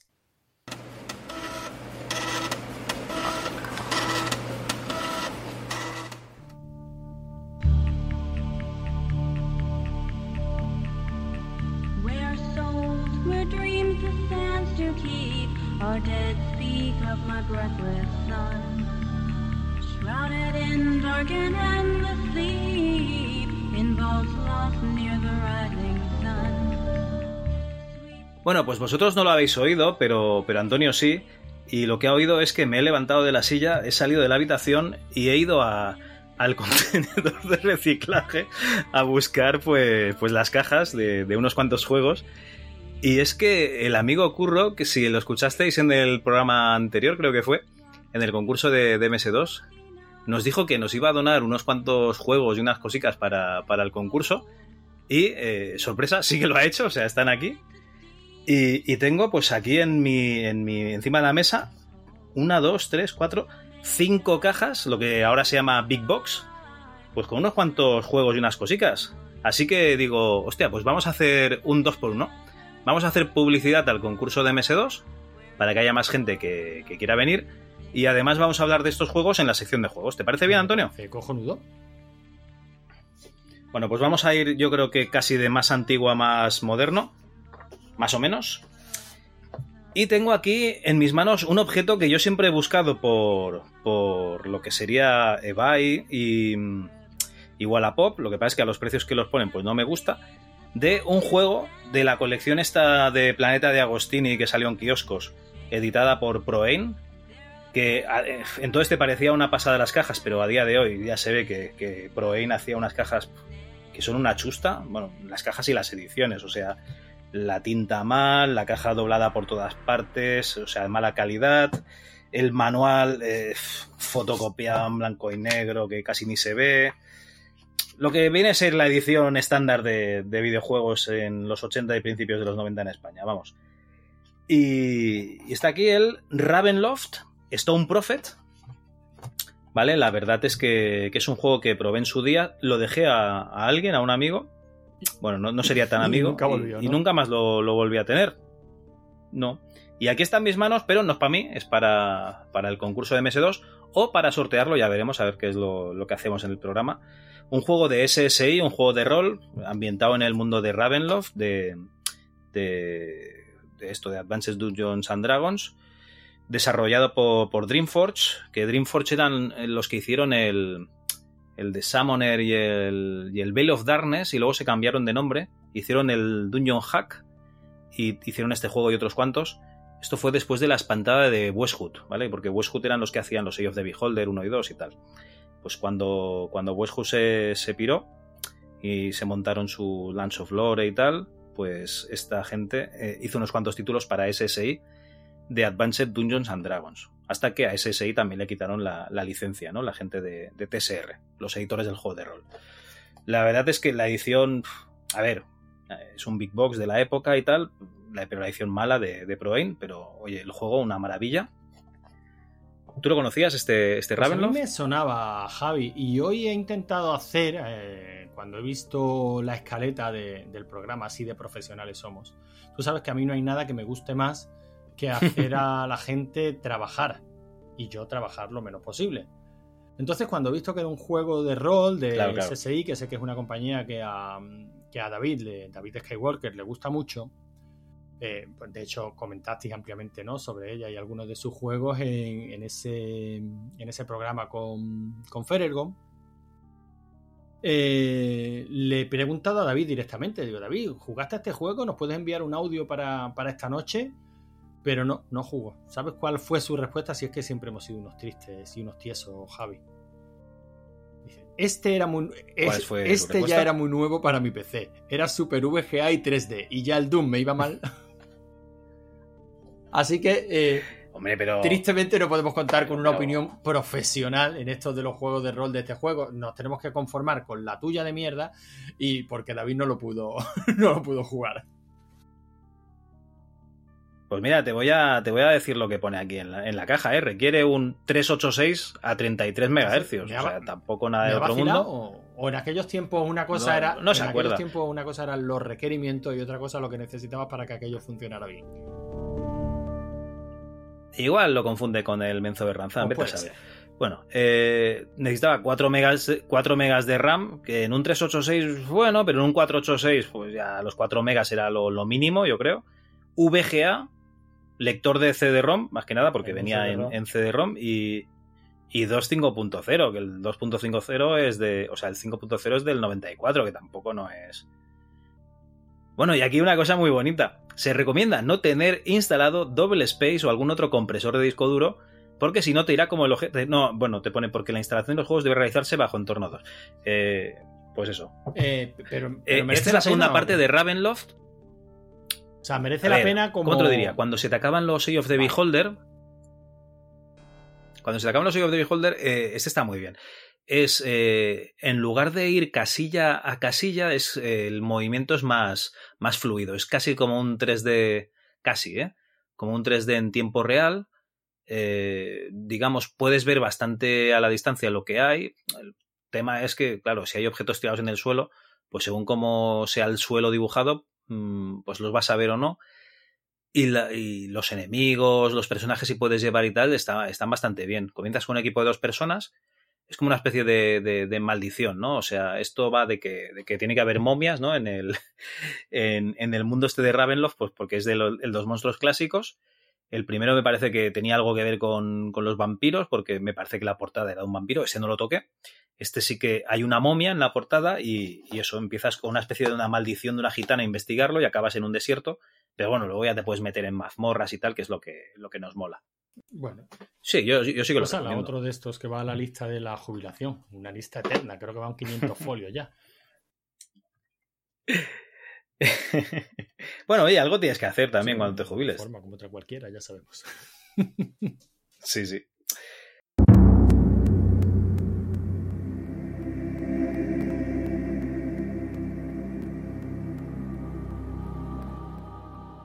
Bueno, el segundo juego, un juego de, una compañía que a mí me encanta, que es Cocktail Vision. Directamente Cocktail. Cuando ya eh, pasaron a formar parte de, la familia Sierra, lo, anuncian aquí en la caja. Y es el Lost in Time. ¿Vale? Es una aventura gráfica con unos gráficos bastante modernetes, incluso con Cat Sense, ¿no? De, de vídeo. ¿Cómo se llamaba esto? Full, Motion Video, ¿no? FMV. Lo que pasa es que yo lo he probado, funciona, el juego funciona y os lo puedo decir no he llegado a los Catesens, solo está, bueno, empiezas en un barco en el 1800 y pico. Eh, supongo que tienes que salir del barco, ¿no? Y luego llegas al, al futuro y tal, y también pasas por la edad actual. Exactamente como no lo he jugado, no os puedo decir el orden en el que van, pero sí que empiezas en ese 1840 o algo así, y estás en un, en un barco del que tienes que salir. Y allí hay un prisionero negro y al que tienes que rescatar la protagonista no se ve, ¿vale? En, estas primeras escenas, pero también e, es negra. Y esta es una cosa que tenía, que tenía Cocktail, que, yo creo que ninguna otra compañía que, conozca la ha tenido, que es contar con, una diseñadora de videojuegos como es eh, Muriel Tramis, que es que era mujer, era negra y hacía videojuegos en, los 80 y en los 90. Y ya os digo, es un juego del 93, pocos juegos vais a ver que el protagonista sea, sea de color, sea negro eh, llamadlo como, como, os guste más. Em, pocas en las que haya una protagonista femenina. Bueno, en, en Cocktail precisamente no, porque esta chica también hizo, Muriel también estuvo involucrada en, el Fascination, ¿no? Que la protagonista era femenina, además tenía tintes eróticos. Eh, Cocktail es la compañía del eh, Fascination, del Emmanuel y el Geisha, ¿vale? Que tenía así como toquecitos eróticos los tres juegos. Y la verdad es que el juego en sí Mm, parece que ha envejecido como, como, el culo, pero yo creo que lo voy a jugar simplemente por, por eso, porque, porque Muriel Tramis está, está detrás, es una figura a reivindicar del videojuego, una mujer diseñadora de videojuegos, hasta ahora yo creo que, que la, la, más decana ¿no? es Roberta Williams, pero, pero que no le va a la zaga eh, esta, esta Muriel Tramis. Bueno, ya, ya la han mencionado varias veces en el programa, Muriel Tramis. Muchas, demasiadas veces. Creo que ya se va, eh, se va viniendo, o debería de ir viniendo, una, una sección hablando de esta, de esta chica, ¿no? Tú sabes que yo no soy muy fan del Fascination, por ejemplo, creo que tiene grandes problemas de usabilidad. Este Los in Time no lo, no lo he probado. Sí sé que, mm, que cuando Sierra cogió la distribución, le añadió más escenas en vídeo, ¿no? Más cutscene de vídeo, cuando la versión CD, que entiendo que es la que tú tienes, ¿no? Sí, sí, es la, que además está con el con la etiqueta de Value Priced Merchandise, ¿no? Como, como merchandising eh, de precio reducido o algo así. Que luego he visto que la tienen bastantes juegos y no sé si es porque era una táctica de ellos de, de regalar estos juegos. No sé exactamente por qué. Pero la caja es espectacular. ¿eh? Bueno, de todas maneras tengo, tengo curiosidad. Tengo curiosidad porque aparte como me estoy oliendo que en algún momento nos va a venir una sección eh, o una o, una charlita sobre Muriel Tramis, pues habrá que echarle un ojo también a este. Pues oye, mm, yo casi te diría que, que empezases con, con el Fascination y luego ya, ya sigas por ahí. le he dado, le he dado bastante y ya digo, es que ah, acostumbrado a, a, interfaz bastante más pulidas eh, a nivel de aventura gráfica se me hace durillo de, de avanzar. O sea, es una de esas asignaturas que tengo ahí pendientes. Supongo que algún día me lo acabaré pasando.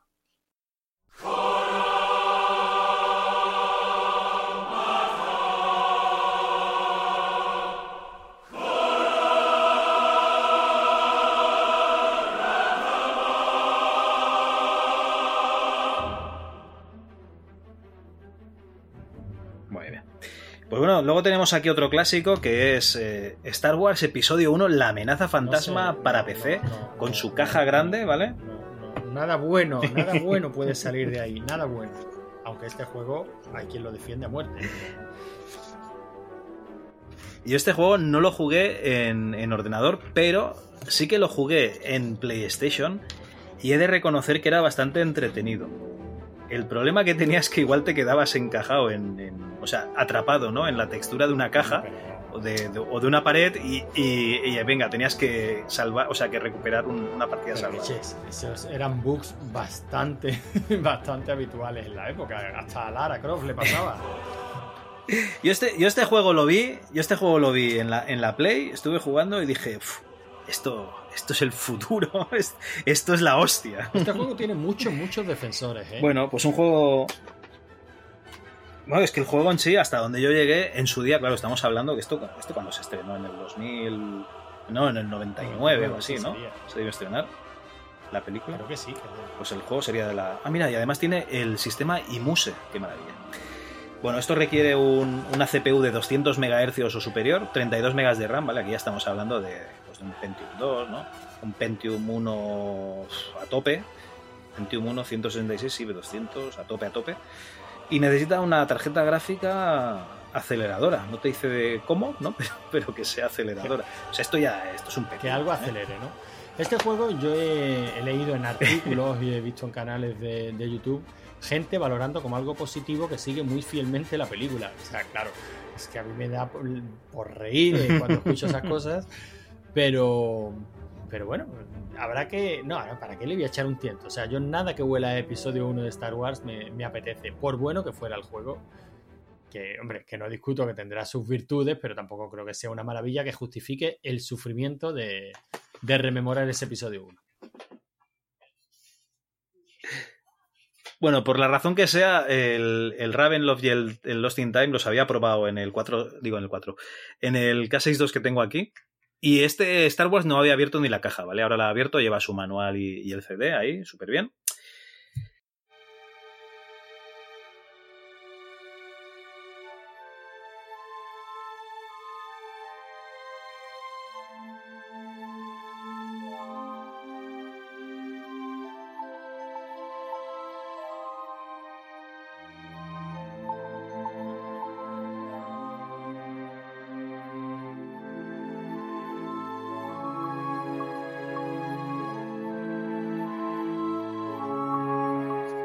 Y el último juego es The Longest Journey, ¿vale? Editado por eh, FX aquí en España, que viene con sus cuatro CDs en fundita independiente. Lleva también aquí un CD Dynamic 2001, pues que será el catálogo de lo que, de lo que tenían en el, en el 2001. Pues aquí veo un jugador de fútbol, veo personajes del Runaway, veo un tío encerrado en la- una prisión. Pues bueno, pues ya vemos lo- los juegos que se hacían en la época, ¿no? La prisión, el PC Fútbol, el Runaway lo que sería casi Dynamic a punto de irse a, a tomar por saco. Perdón, Dynamic Multimedia, ¿no? No, no digamos Dynamic porque si no eh, Pablo Ruiz se va a enfadar. Dynamic Multimedia a punto de irse a, a tomar por saco. ¡Ay! Estoy diciendo tonterías, esto es FX Interactive. Esto ya no es, no es Dynamic. Perdón, perdón, me estoy confundiendo. Bueno, y The Longest Journey es una aventura gráfica a la que yo no he jugado. Tiene unos gráficos, la verdad es que muy bonitos. Requiere un Pentium A166, 32 megas de RAM, tarjeta gráfica de 2 megas. O sea, bueno, unos requerimientos asequibles. Tiene buena pinta. ¿Tú has jugado a este? No, tiene mucho nombre. Es un juego que tiene mucho, mucho nombre, ¿no? Tiene versión, o sea, te lo puedes descargar para jugar en Steam. eh, supongo que en GOG también estará. Y, y no sé si mi hermano puede ser el que me haya dado la vara con este juego. Yo lo, me suena el título como un juego que merece la pena jugar. Pues la verdad es que yo lo tengo de, de los pendientes, pero joder, es que la lista esa de pendientes 500, es 500, extremadamente 500 larga. folios, ya digo. Solo de juegos, ¿eh? O sea, no, no metamos, no metamos cine y, y- y literatura. Bueno, pues no se acaban aquí las cosas, o sea, estos cuatro juegos son los que venían en la caja, pero tengo otra caja aquí y esto no es un juego. Esto digamos que es el elemento que tú necesitabas para poder tener un equipo multimedia en la época. Un equipo multimedia, recordemos, era un ordenador con capacidad pues para, para reproducir audio ¿no? y reproducir vídeo. Y en este caso tengo aquí una Sound Blaster XFI Extreme Audio que eh, es de Creative y trabaja, ¿vale? Funciona con Windows Vista, ¿vale? O sea, ya, ya veis la época. Esto trabaja con. Si trabaja con Windows Vista, pues trabaja con cualquier cosa, ¿no? O sea, realmente lo puedes meter donde quieras. Y bueno, aquí también está diseñado para Windows XP, ¿no? Eh, viene aquí con todas las maravillas que hace con el MP3, ¿no? Hay unas chicas sonriendo aquí con los auriculares, con sonido envolvente, una, una maravilla de tarjeta de sonido en su caja, ¿vale? Imagino, esto pesa mucho, imagino que la tarjeta está dentro, tampoco quiero desmontarlo demasiado, ¿vale? Pero está, está todo completo.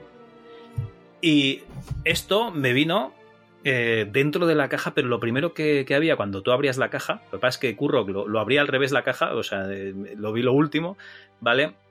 Era un papel en el que nos ponía todos los podcasts que hacemos en la Chus y nos dijo que por favor, que por favor, grabásemos menos que no le da la vida para escucharlo todo. Bueno, pues lo entenderemos como un cumplido. Eh, desde luego, para un podcaster, lo mejor que le pueden decir es: por favor, no grabes tanto. Eso, eso es- No trabajes. Eso se puede interpretar de muchísimas maneras, pero nosotros nos lo tomamos como un cumplido, por supuesto. Bueno, se me ha olvidado, ¿eh? que lo que pasa es que no, no lo tengo en el mismo sitio y ahora me había olvidado. También nos envió un joystick de estos así enormes que había en la época, ¿no? Que yo creo que él eh, le pregunté si con este jugaba el X-Wing, me dijo que no, que con este jugaba al, al Rogue Squadron y tal. O sea, un pedazo de joystick de, de la época para tu equipo con, con Windows 9X, ¿no? Con Windows 98 segunda edición, por ejemplo. Y bueno, Antonio, yo no sé si alguna vez haremos un concurso, Lo haremos, lo pero haremos. De que no sea... está en preparación, ¿eh? Ah, vale, vale. Que no sea el del, el del MS2, me refiero. Igual hacemos algún sorteo o algo, porque esto es como la especia, la especia debe fluir, ¿vale? Esto no se puede estan- quedar estancado en mi casa, porque si no me lo voy a quedar y no puede ser. Entonces esto lo que haremos será eh, distribuirlo, ¿no? Entre los, los seguidores y las seguidoras del podcast, de, ya sea en forma de concurso o, o ya veremos lo que se, lo que se nos ocurra. Porque igual una, una tarde pues nos tomamos dos cañas, ¿no? Y ocurre decimos, pues cualquier- vamos a hacer pues sí, esto. yo- Me parece, me parece bien. Trataremos que sea pronto, pues, pues lo que has dicho. Para que no te lo quedes. Ahora, que también te digo que si te lo quedas, poca gente se me ocurre que se lo merezca más que tú. O sea, Que no, que no, que yo ya se lo dije a, a Curro, yo me quedaría encantadísimo el, el Ravenloft. Y entonces a lo que sí que estoy tentado es a lo mejor, a- como tú va- vas a organizar algún concurso MS2, presentarte. igual yo me presento y hago el ridículo otra vez. Vale, pe- perfecto. No será la primera vez que te veo hundirte en un concurso en el que yo o bien participe o bien presente.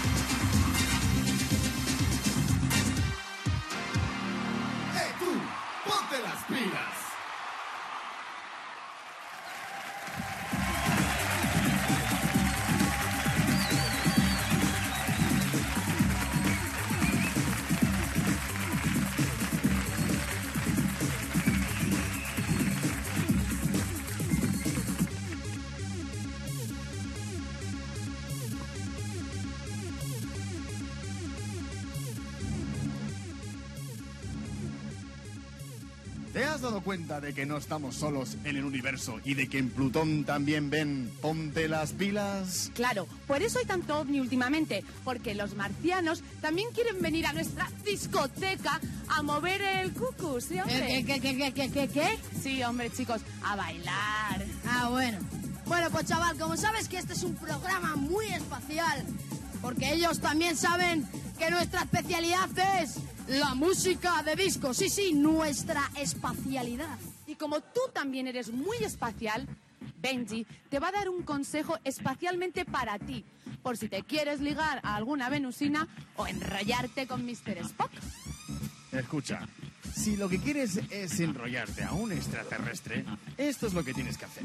Te pones a bailar en la tercera fase. Coges un paraguas por si llueve meteoritos. Y... ¡Pom, pom, pom, pom, pom!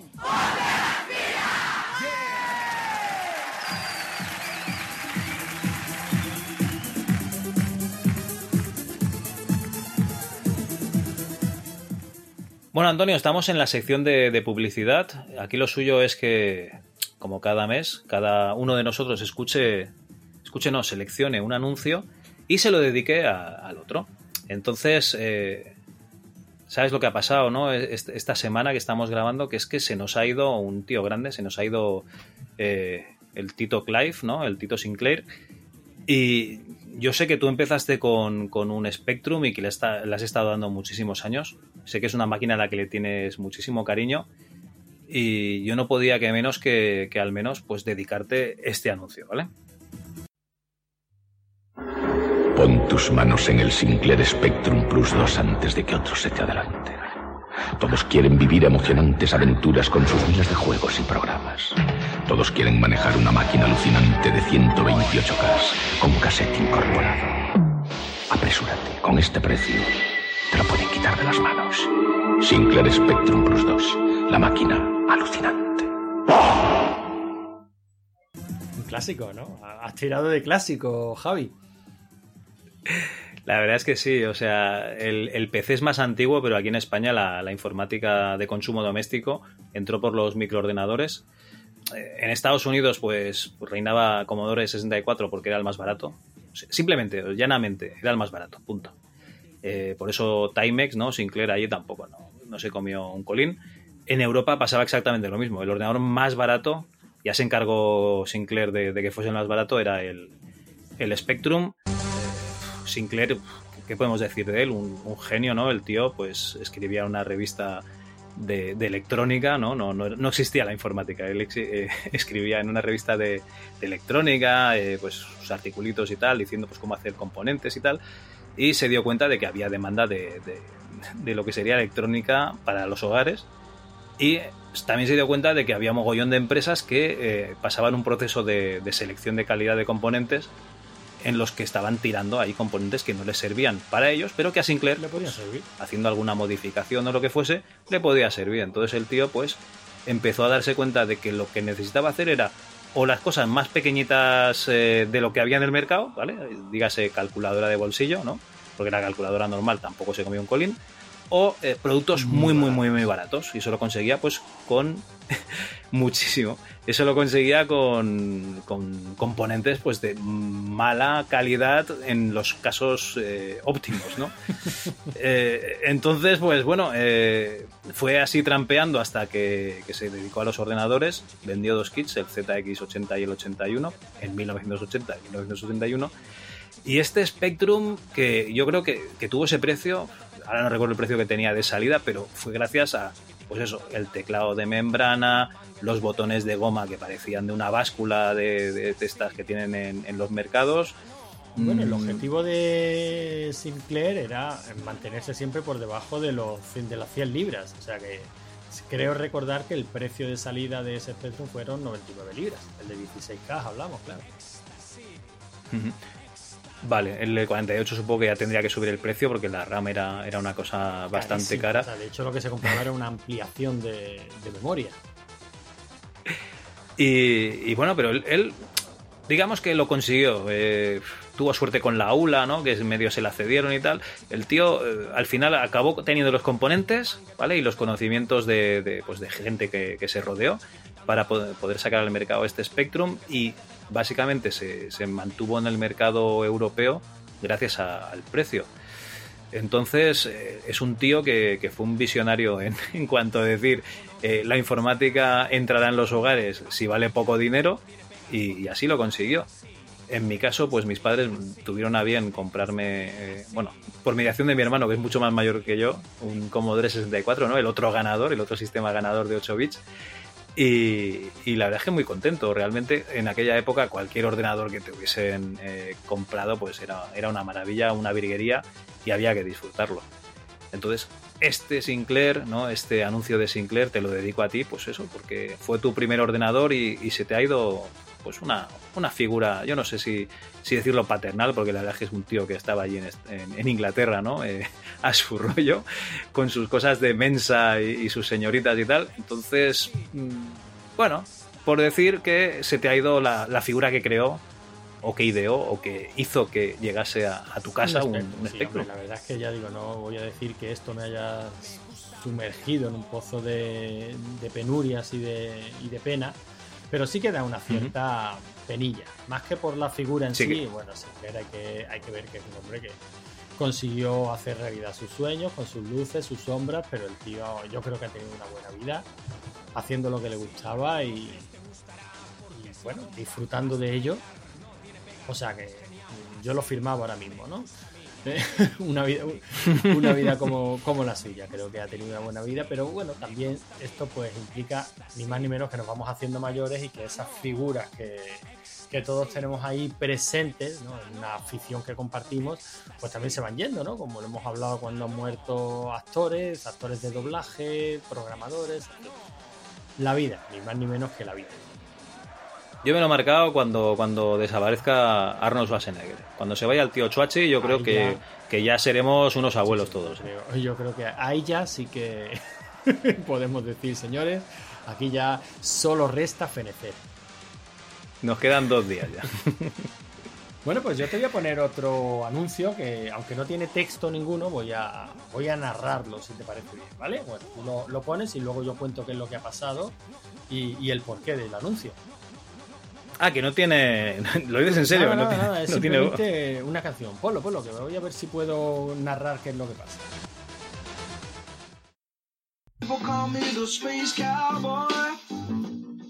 Pues tenemos, tenemos aquí una, un- una sala atestada de gente, gente muy ocupada, gente muy inteligente, porque si te fijas, la gran mayoría de ellos llevan gafas y ordenadores, muchos ordenadores. Estamos en la bolsa. Ajá. Eh, evidentemente son gente profesional, ¿no? Eh, Seguro que en esos ordenadores pues están instaladas las cotizaciones de bolsa y también muchas hojas de cálculo, ¿no? Muchos ordenadores, muchos ordenadores. Eh, y a esa sala pues llega un tío, un tío guapo, un tío bien vestido, con unos levis es, en su moto. Todo el mundo se queda mirando, ¿qué pasa aquí? Se acerca una chica, la mira, le guiña. La chica se quita las gafas, se quita la falda y se pone los levis que el tío le ha dejado encima de la mesa, se monta con él en la moto y se va. ¿Y dónde, dónde se va? No sé si sabes por qué te he puesto este anuncio, Javi. Se va. Espera, dímelo. eh, o sea, déjame adivinar. Se va a follar al jacuzzi. Exactamente, Javi. Exactamente. Me cago en la leche. Yo estoy viendo aquí un patrón, ¿eh? Yo sigo, yo sigo tratando a, eh, de demostrar mi tesis, eh, Javi. Ahí tienes esa sala de ordenadores y de gente trasteando con ordenadores. Eso mola. Espera, espera. Y los de los ordenadores llevan gafas. Y llevan gafas. Eso mola. Claro. No mola, No pero. Si tiene, si tiene que oler a cerrado, tiene que oler eso como, como una retro Madrid, una retro Barcelona, claro. claro. Efectivamente. Mola, pues, montarse eh, en la moto e irse por ahí a ver mundo y para acabar eventualmente follando en el jacuzzi, claro. Eh, yo simplemente Además, quiero- seguro que la chica es la única chica que había allí. Sí, y, y- y si había alguna más, pues estaría allí con sus gafas puestas, programando un Fascination. Eh, estamos hablando, estamos hablando, Javi, de que yo quiero que tú comprendas, porque me preocupo por ti, porque te aprecio, coño, de que esto de los ordenadores no te va a traer nada bueno, no mola. Lo dejamos ya y hacemos un podcast de fitness. Cómprate una moto y vete por ahí a dar una vuelta, eh, cabalgando hacia el horizonte, que eventualmente acabarás haciendo cosas que molan. Vale, vale. O sea, eh, entonces lo que tenemos que hacer es tocar lo menos posible el ordenador, ¿no? Sí, eso es que no puede entrar en nada bueno. Hostia, pues nos hemos equivocado de vida, macho. Ya te digo que. A ver, es que yo simplemente estoy exponiendo las pruebas que yo veo que. que atestiguan esto que te estoy diciendo, ¿no? Vale, vale, oye, pues, pues nada, oye, ahí, ahí queda registrado. Quitaros las gafas, montar en la moto, alejaos de los ordenadores lo máximo posible y, Y si veis una zagala, si veis una zagala, le dais unos levis, ella se la pondrá, ¿eh? se quitará la, bueno, se quedará ahí en bragas, ¿no? Se pondrá los levis, se montará detrás tuyo en la grupa de la moto y acabaréis. ¿Cómo, cómo, Antonio? ¿Dónde Pues- acabaréis? follando en el jacuzzi. Que todo el mundo sabe que es mucho mejor que estar jugando al Fascination o al Ravenloft. ¿Dónde va, ¿Dónde va a parar? Ay, madre mía. Vale, vale, Antonio. Carls. Sí, Berg. ¿Sabes qué veo en cada cerveza que compartimos? Veo dos niños que se hacen amigos jugando juntos. Veo a alguien con el que siempre puedo contar. Veo a esa persona que sabe escucharme. Pero sobre todo, veo una amistad que nos hace inseparables. Ya, ya. Veo que has venido sin un duro, Berg. Lee mi mente.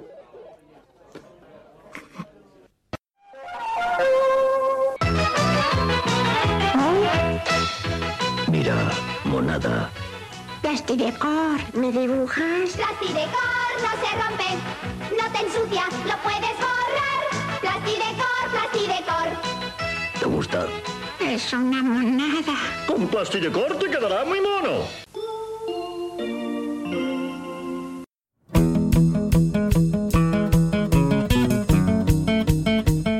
Gracias por escuchar MS2 Club, de verdad.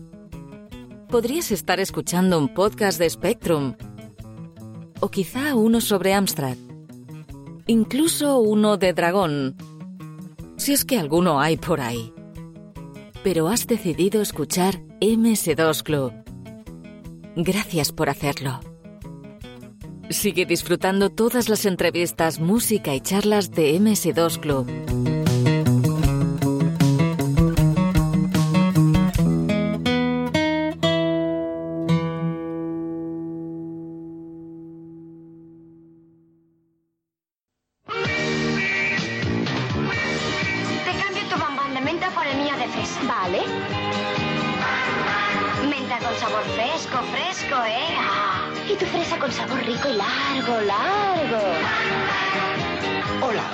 ¿Un bambán?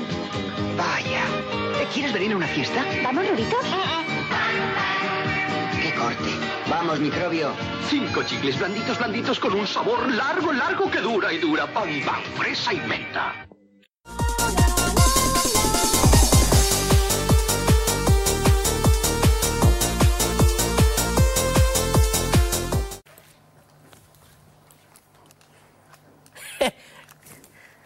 Estoy aquí liado con esto, el aparatillo. Sí, ¿sabéis qué es? Estoy escuchando al, al- al chico aquel que estuvo aquí hace unas semanas, a Culti, a Culti, aquel tío súper bueno que vino. Sí, hombre, aquel que, que- que cantaba hip hop y que la liaba. Que- Bueno, no vais a dejar de escuchar esto tranquilo, ¿eh? Tranquilo, que os lo pongo a vosotros, los milagros de la televisión. Quedaros con la historia.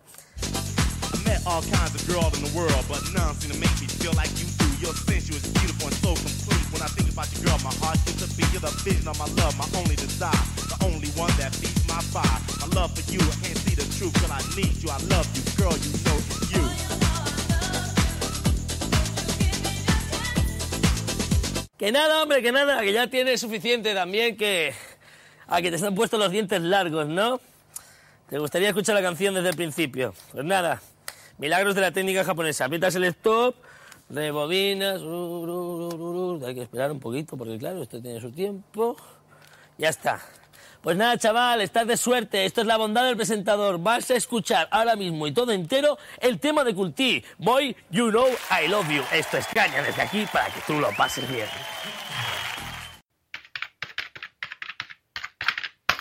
Cacharreando.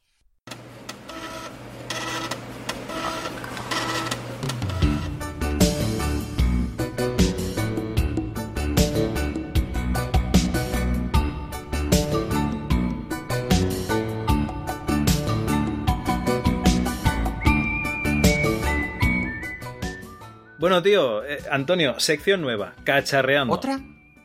Otra, tío. Estamos hoy que lo tiramos todo por la ventana. Venga, cuéntame. Bueno, pues básicamente eh, eh, la sección va de que tuve la, la- la suerte de adquirir un Olivetti 386 SX que no funcionaba y he conseguido resucitarlo. Y pues eso, estoy contento y quiero explicar el, el proceso un poquito por encima, ¿vale? Venga. Vale, pues no funcionaba el ordenador, ¿vale? Lo típico, le, pones ahí el cable de electricidad, ¿no? Lo alimentas y ves que la fuente de alimentación no hace ni un chasquido ni nada, ni huele a quemado. Es muy importante, si huele a quemado es que ah, seguramente funcionaba pero mal, ¿vale? No, aquí no funcionaba nada. Y eh, esto igual hace un año, ¿no? Que tengo el, el 386 aquí en, en el despachillo, en el Zulito. Y digo, va, esto lo tengo que arreglar. Así que hice la, la opción mm, más sencilla para mí, que era coger una fuente de alimentación más moderna, cortarle todos los cables y insertarle los cables de, de este Olivetti, porque la fuente de alimentación del Olivetti era custom, no era la, la típica caja, o sea, la, típica fuente para ordenadores AT ni nada de esto, ¿vale? Era una, una custom de, de Olivetti. Fui empalmando los voltajes con lo que tocaba en cada momento me dejé los dos cablecicos para darle contacto, igual que cuando haces el puente a un coche, que yo no sé cómo se hace, pero en las películas normalmente dejan dos cables y, y los juntan y entonces se enchufan, ¿vale? Pues lo mismo. Saltan una chispica y aquello echa andar. Y aquí hecho andar. Aquí por suerte no sale chispica, ¿vale? Y nada, así conseguí encenderlo y ver la BIOS del, del Olivetti, pero había un problema, que es que el disco duro tampoco iba. Entonces, el disco duro de, eh, a ver, ¿de cuánto era esto? De 40 megas, ¿vale? Mecánico, lo estuve probando en todas partes, nada, esto no había manera de que funcionase. Y todos los discos duros que tengo yo, pues el mínimo tiene 40 gigas, ¿vale? Que sí, que le puedes hacer una partición de, de 40 megas y tal, y a ver si lo reconoce, pero la BIOS aquella es un poco puñetera, ¿no? Y, no, no había manera. El caso es que eh, no sé si fue Joe Morgan, el de Reto entre Amigos, o algún otro compañero de, del grupo de Telegram, me dijo, hostia, pues está aquí Aitor, Aitor González, que en, en Twitter lo tenéis como Spark 2K06, ¿vale? S-P-A-R-K 2K06, que fabrica unos XT CF. Y dirás, oye Javi, pero ¿qué, qué, qué mierdas es eso de un XT CF? Pues es una tarjeta ISA de 8 bits, ¿vale? O sea, lo conectas a un puerto de expansión ISA, ya, ya sea de 8 o 16 bits. En este caso tengo suerte, ¿no? El, el 386 tiene bastantes puertos libres. Es compatible con ordenadores PC desde el mismísimo IBM 5150, ¿vale? El primero que, que hubo PC. Hasta cualquier otro que tenga puerto ISA. Y dentro de la tarjeta va una BIOS que se carga después de la BIOS del propio ordenador. También lleva un adaptador para insertar una compact flash, una memoria, lo que será el almacenamiento de estado sólido que usará, ¿vale? Como si fuese un disco duro. Y lo bueno de que lleve esta BIOS es que eh, si tu BIOS no reconoce el, la Compact Flash no hay problema, ¿no? Porque esta BIOS que llevas sí que lo detecta y te lo habilita como la unidad C2 puntos. Y el cacharro, pues me ha salido por lo que tú dirías que es tirar el dinero, pero bueno, para mí me ha salvado el ordenador, que son unos 30 euros puestos en casa. Mm, puedes elegir el acabado, ¿no? Más resistente, menos y tal, eso ya lo hablas con, con Aitor. Y esto no es publicidad, o sea, esto lo digo tal cual porque porque así he arreglado el, cacharro.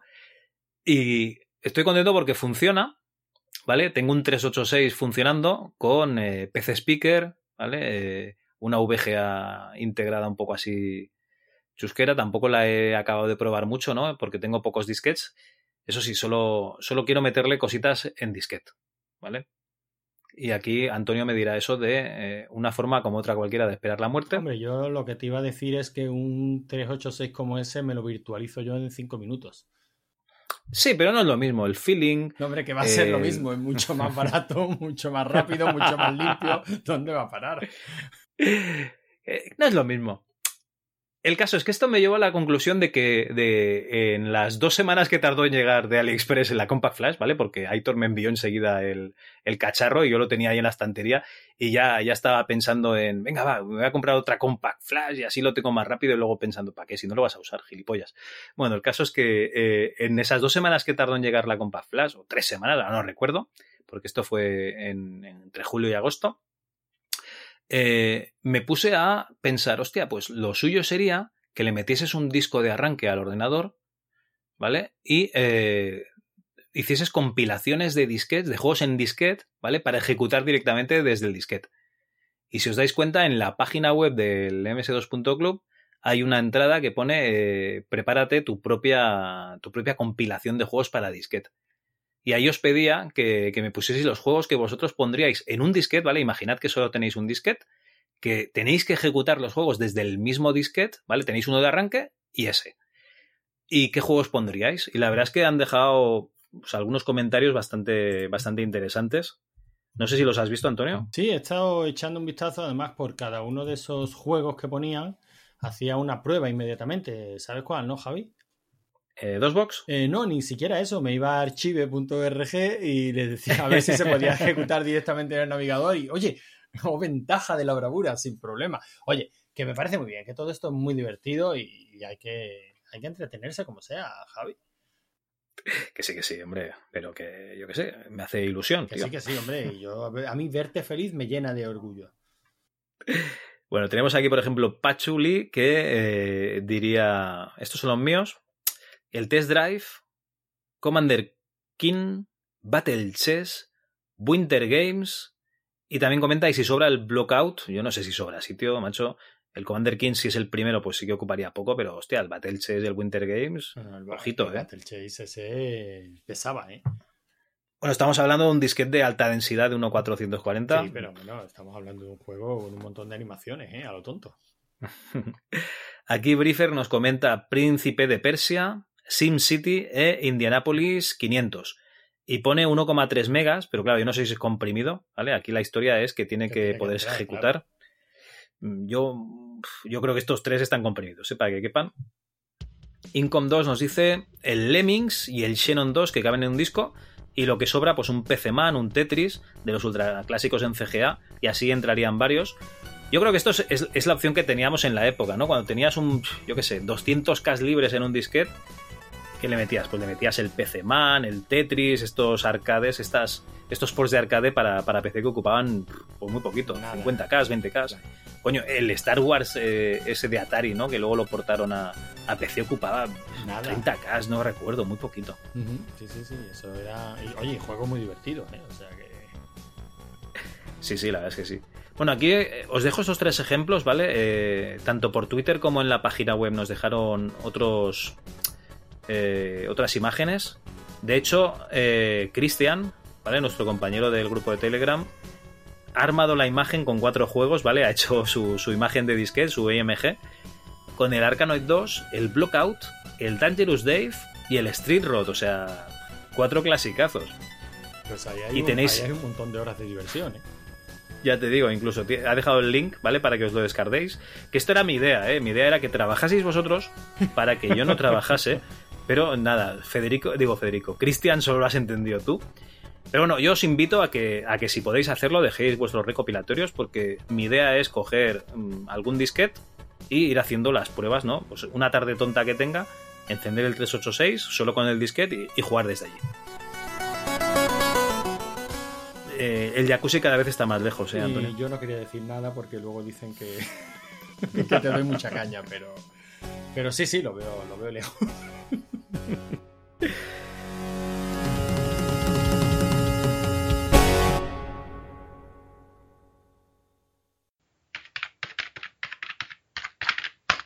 Hardware.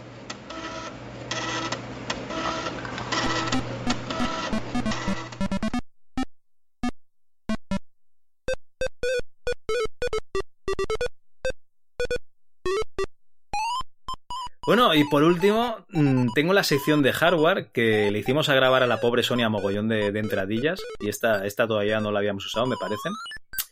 Y es que, eh, Antonio, también en tu homenaje y en el homenaje de, de, Sinclair, ¿vale? Vamos a hablar de los PCs de Sinclair. Que yo creo que es una cosa que a ti te vuelve loco. Eh, es una cosa de la que yo no había oído hablar en la vida. bueno, pero es, es normal que no hayas oído hablar en la vida porque es una sección trampa, ¿vale?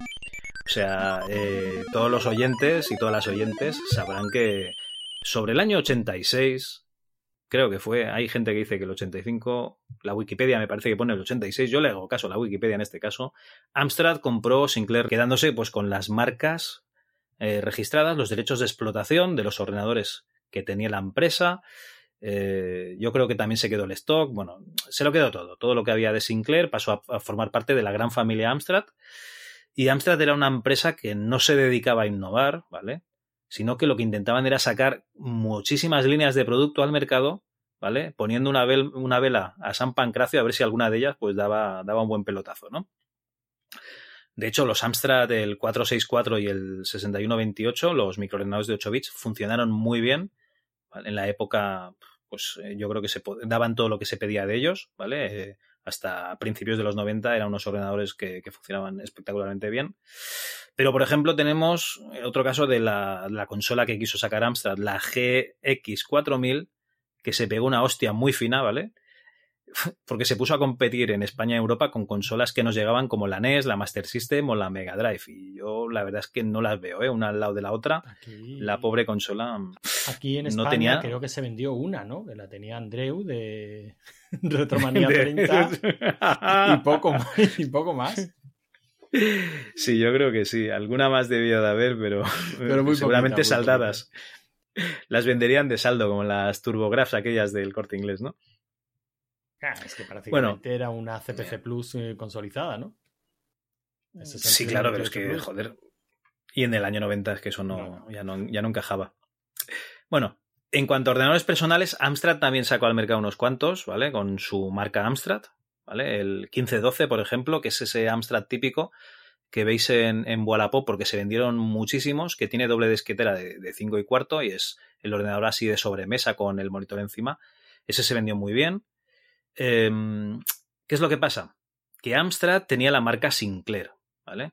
Así que supongo que diría, vamos a inundar el mercado cuantos más ordenadores mejor, ¿vale? La táctica bruguera. Vamos a meter aquí todas las cabeceras de cómics posibles para desplazar a, la- a las rivales. Y entonces eh, tiró de la, de la marca Sinclair y nos sacó el primer ordenador marca Sinclair, ¿vale? Personal Computer marca Sinclair, que es el PC200 del año 88. Y si ves el ordenador, que aquí te he dejado una foto, Sí, luego seguramente lo colgaré en, en la página web. Lo estoy viendo, Lo ves, sí, ¿no? sí, que es feo como, como el pie de otro. Te iba a decir, a mí me parece una maravilla. Es como un, como un Atari. ST. Para que la gente se haga una Un idea. Atari es, ST mal. es coger un Atari ST pintado de negro. Parece Darth Vader, si es una maravilla. Tiene ahí su Sinclair, una maravilla, tío. Está, está muy bien. Además tiene una cosa que yo creo que se ha perdido mucho, que, que Amstrad lo hacía muy bien, que era tener teclas de diferentes colores, que eso siempre queda bien, joder. Mira, Javi, es alucinante que el Gomas parezca más moderno que esto. en fin. Bueno, pues es un ordenador que venía integrado con- en un teclado, ¿vale? Lo típico del, de la Amiga, el Atari ST y tal. De hecho, tiene el tamaño del Atari ST, salió al precio del Atari ST, ¿vale? Para competir contra ese ordenador de 16 bits, bueno, y el Amiga que estaba en la época. Pero claro, las características del ordenador, pues igual no eran las más adecuadas, ¿no? Para competir contra una máquina de juegos como el Atari, de juegos y de música como el Atari, porque recordemos que el Atari se usaba mucho para, para el puerto MIDI, ¿no? Y, para hacer música y tal. En cambio, este PC200 pues tenía un 8086 a 8 MHz, 512 mm, de RAM, ¿vale? O sea, medio mega, ahí bien, ¿no? Igual que el ST. Tarjeta gráfica CGA, CGA, puerto para ratón y joystick, eso sí, y un flamante PC speaker, ¿vale? Tenía una unidad de disquete de 3,5 de doble densidad, o sea, lo mismo que una amiga, mm, 500, pero no tenía disco duro, ¿vale? Ahí mal, mal. Eh, Amstrad, Sugar, ahí mal. Las opciones de expansión eran dos puertos ISA, ¿vale? Pero ¿cuál es el problema? Que estaban en la parte de arriba y le tenías que quitar la tapa para meter las tarjetas ISA. Eh, claro, si las tarjetas ISA eran anchas, si las recortabas, pues a lo mejor te cabían, ¿no? Pero en principio las tarjetas se quedaban a la vista, ¿vale? O sea, se quedaban insertadas encima del ordenador. Igual el equipo con el ganaba en belleza. ganaba en belleza y, y- y- y tenías un riesgo bastante importante para el equipo, porque yo que sé, hay gente que se exalta mucho cuando pierde al kickoff, y yo me imagino, yo que sé, a Jesús y a Andreu de RM30 jugando aquí unas partidicas o al Sensible Soccer, No me jodas, si es que la Javi, máquina daba. Tenía riesgo para el equipo y riesgo de electrocución, o sea. Por eso te digo que esto le pegan un manotazo a la máquina y tan desmontado el equipo y esto empieza a salir humo por todas partes. Bueno, iba, acompañado de un disquete con MS2 3.3, entorno gráfico GEM, yo esto no lo he visto en la vida, pero bueno, lo podéis descargar y emular. Y una curiosidad del equipo es que se podía conectar por RF, eh, la modernidad, la modernidad por RF al televisor, ¿vale? Que no es nada habitual en, en ordenadores PC compatibles. El mismo ordenador, pero en color blanco, se comercializa en Inglaterra como el Amstrad PC20. O sea, le- lo pintaron por fuera, le pusieron Amstrad PC20 y para Inglaterra. Pues, El segundo ordenador. Ay, perdona, perdona. no, iba a decir que qué ganazas de tener uno en la época, de verdad. Mm, hay gente que tuvo uno en la época y. Y todavía no lo ha superado, ¿no? No, y hacían lo que podían, pues como todos, tío. Al final hacíamos lo que podíamos.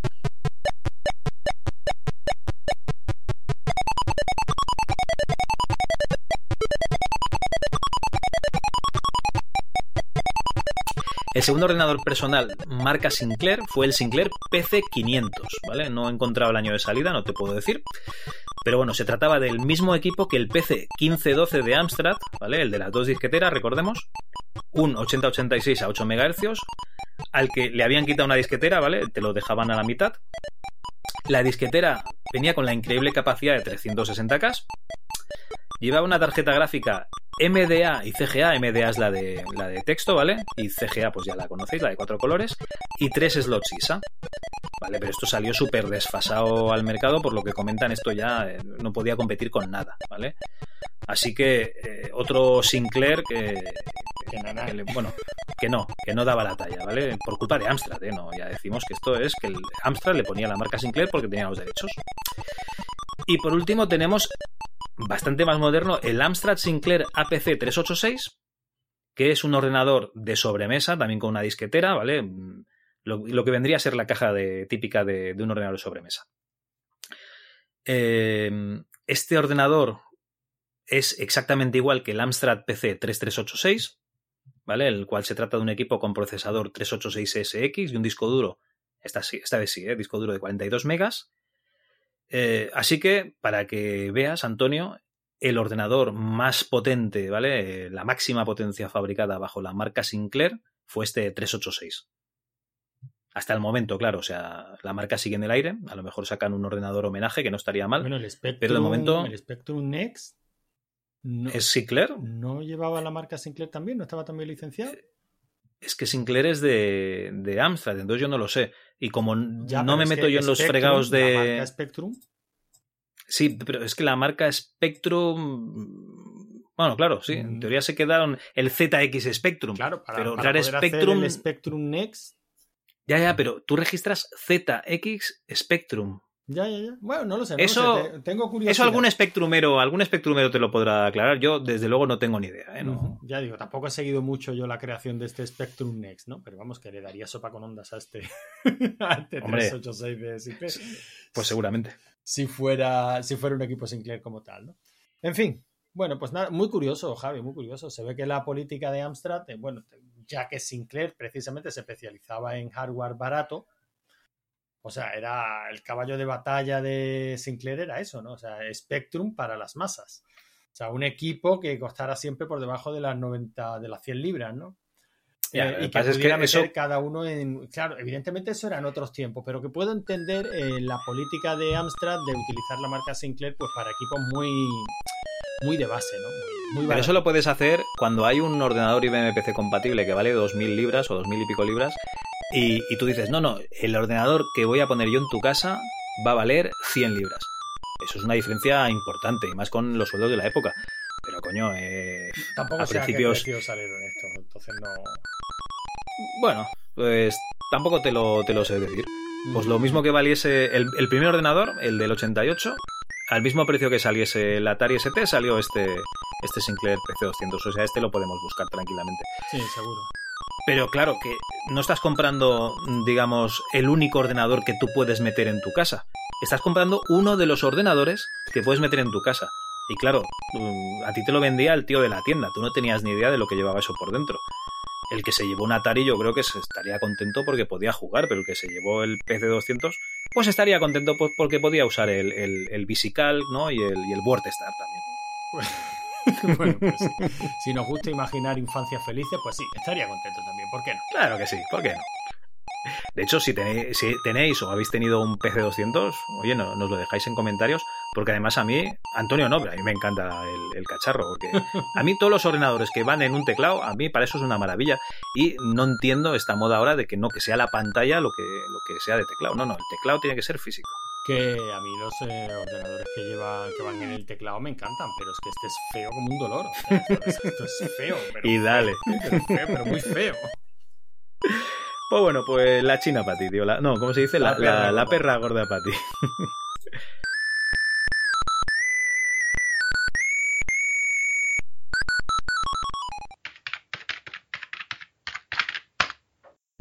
readme.txt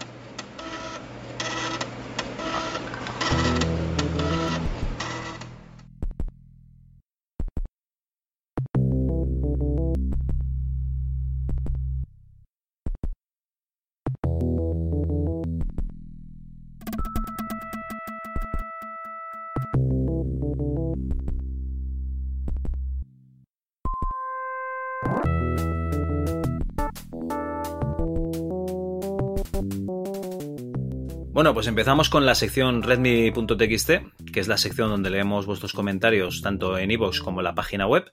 Y este mes, como no ha habido mails, pues no, no vamos a leer los mails. Y yo qué sé, a ver, Antonio, ¿qué prefieres? ¿Empezar por iVoox, empezar por la web? Pues no sé, ¿qué supone más curro para mí? Empezar por iVoox. Bueno, pues empezamos por iVoox porque los malos ratos, cuanto antes se los quite uno de encima, mejor, ¿no? Si es que tienes respuesta para todo, tío. No, no, no, ¿Vales? lo- lo- lo- ¿Vales? Eh, eres el mejor, el mejor eh, copresentador que se puede tener en un podcast gratuito sobre MS2, de MS2. que se grabe a horas intempestivas, sí. Eh, el caso es que al principio del programa, no sé si te acuerdas, Javi, pero dije que iba a hablar bien de Evox. Ah, pues ya no me acuerdo porque esto lo grabamos otro día y como tú comprenderás, ya mi memoria RAM ya voló. Vale, vale. Dime, dime, a ver, Pues, ¿qué pasa no sé con si sabes que Evox está probando una nueva página web que se llama Evox para podcasters, eh, que está en fase beta y que, oye, Ajá. parece que por fin funciona, o sea, parece una, un- una página web. Pero O sea, eso no es el para, horror, no para- el- no para el horror podcasters. noventero que parecía, que parecía antes. No, no, ahora parece una página web, tiene, parece que han estudiado ciertas nociones de usabilidad y ya no es el horror antidiluviano que teníamos antes, ¿no? Ahora más o menos mm, puedes ver las estadísticas fácilmente, ya los comentarios no se cortan, lo cual es una maravilla porque ya no parecemos gilipollas cuando, cuando los leemos. O sea, Oye, ¿y eso, ¿y eso dónde está? Porque yo cuando entro en iVoox solo veo lo mismo de siempre. Sí, bueno, porque también lo ponen escondido, porque ellos no pueden ser no fieles a sus principios de hacer las cosas difíciles ¡Anda! y no ir siempre. a bien. iVoox Podcasters Beta. ¡Qué, qué maravilla! ¿Has A visto ver, qué a ver. maravilla? Bueno, Ostras. al fin y al cabo, eh, el fondo sigue siendo malo, ¿no? Y dañino. O sea, la- la- el modelo de negocio sigue siendo terrible. Pero ya por lo menos es un modelo de negocio terrible con, con una apariencia bonita. Y me tengo que volver a registrar, pero si No, no, no, no, no, Tienes que autentificar y seguramente tengas que autentificar cada vez que intentes entrar porque falla. Pero no importa. Eh, la impo- lo- eh, el motivo eh, por, por darle un, un poquito de cera a iVoox es porque esto lo, lo quieren hacer bien. O sea, Ajá. después de años y años y años cobrándole a los podcasters por suscripciones que te permitan que te permitan cosas como, por ejemplo, yo qué sé, tener más de 20 programas en el feed o poder programar el feed o que tengas una calidad decente. Después de cobrarles a los oyentes, pues, yo qué sé, por cosas como quitarte esos anuncios terribles. eh, o sea, después de cobrarle a todo el mundo por todo, se ve que han ganado el suficiente dinero para pagarle a un diseñador web y que haga una página decente, no, no, diga- no digamos buena, pero decente. Bueno, de- a ver, el modelo de negocio de iVoox es el siguiente. A ver, como veían que con la publicidad no ganaban pasta, dicen, a ver, eh, ¿quiénes, ¿quiénes están desesperados por llegar a la audiencia? Coño, los podcasters. Pues vamos a cobrarles Y los a ellos. podcasters generan contenido, pero bueno, ese contenido que generan gratis y que nosotros usamos para vender publicidad, también podríamos hacer que paguen para que intenten cobrar algo con su contenido y así quedamos bien, ¿no? Les vamos a decir, oye, tú pagas este dinerito porque podrás pedir dinero por, por tus podcasts. Entonces tú tienes el botoncito ese de apoyar los podcasts, yo qué sé, cualquier podcast eh, vamos a decir uno famoso, eh, no sé, lo de Campamento Krypton, alguno de estos, ¿vale? Eh, tú les tienes que dar, un, yo qué sé, un pavo y medio, ¿vale? Para escuchar un podcast, que me parece que es lo, mínimo que se pone. Tú les pagas eso y ellos de ese pavo y medio, entre comisiones y tal, les deben llevar 70 céntimos y de esos 70 céntimos, pues tendrán que pagar una parte a Evox también, pues porque cada mes tienen que pagar para, para poder cobrar. Yo qué sé, es que Evox parece un banco, ¿no? Eso es un modelo de negocio maravilloso. Y luego, aparte, eh, lo que más me gusta de ellos ha sido eso de ponerle puertas al campo, ¿no? Eso, eso, de los originals. Eso, eso me sulibella, eso me vuelve loco. O sea, la única plataforma de podcaster de, podcast del mundo que no tienen feeds públicos para que tú lo puedas escuchar donde te dé la gana, ¿no? Eh, la única plataforma de podcast del mundo en el que los podcasts que tú subes ahí, pues no se pueden escuchar en Spotify, no se pueden escuchar en iTunes, no se pueden escuchar en Google Podcast, no. Te sale un 10 segundos de, del podcast y si quieres seguir escuchando, descárgate nuestra mierda de aplicación. Paga por no escuchar anuncios en nuestra mierda de aplicación y podrás escuchar mal y con menos funcionalidades los podcasts que podrías escuchar en cualquier otro podcatcher. Sí, el modelo de negocio de iVoox es maravilloso, pero bueno, han hecho una cosa bien. Oye, hay que decirlo también, ¿no? Ah, pues está bien, está bien. Mira, aquí te, estamos los 45 en nuestra categoría. No está nada como no nos dejan cambiar de categoría, pues siempre estaremos en una que no queremos estar, pero bueno, y como, ahí estamos. Y como, nos, y como nos negamos a pagar, nunca subiremos por encima del 45. porque, porque, bueno, eso también funciona. Bueno, si te parece, vamos a los comentarios, Javi. Yo comenté, o sea, te lo comenté por privado, ¿no? Pero estuve en, en un podcast que se llama El horror cósmico, ¿vale? Que, que es de un escritor de, novelas así un poco basadas en el mundo de, Lovecraft y tal. Y bueno, yo hacía una sección de, de, videojuegos que la dejé porque, claro, si ya hacemos mandanga en la chus, como para ponerme a hacer mandanga en otros sitios, que no, no tenía tiempo. Y cuando se puso a pagar el plan, le empezaron a crecer las escuchas. Vamos, es como cuando saca los donetes, ¿no? O sea, si tenía, yo qué sé, 100 escuchas un programa, de repente tenía 5000, pero tenía los mismos me gusta, tenía los mismos comentarios que dices, mmm, ya, claro. O sea, no es que tú hayas puesto las, las descargas eh, a tu bola iVox eh, y sean falsas. No, no, que va. Pero bueno, sí que ayuda porque cuando entras en la aplicación de iVox, la gente que usa esa aplicación, vamos, en la portada, pues los que van pagando son, son los que veis que allí. aparecen, Los que aparecen primero, sí. En fin, bueno, Javi, vamos, a, vamos al lío. Ah, sí, sí, tú, tú mismo. Tú vamos rollo. a los comentarios. Como sabes, eh, ya no leemos absolutamente todos los comentarios que llegan entre programa y programa, más que nada para no hacer esto eterno y para que yo no trabaje tanto, ¿no?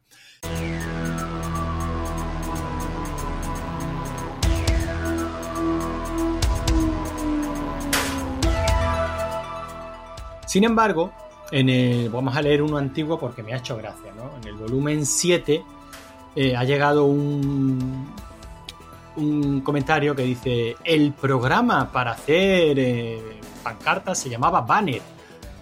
Y bueno, me ha, me ha, parecido curioso, ¿no? La serendipia de que precisamente cuando todavía no hemos publicado este, este programa que estamos grabando hoy, eh, del volumen 7 ya hablábamos de. Ya salió a colación el banner, el banner manía. O... Bueno, el, el, banner, el banner manía. Exactamente. Y, y, bueno, algún, algún oyente pues no, no recordaba ¿no? el nombre del programa.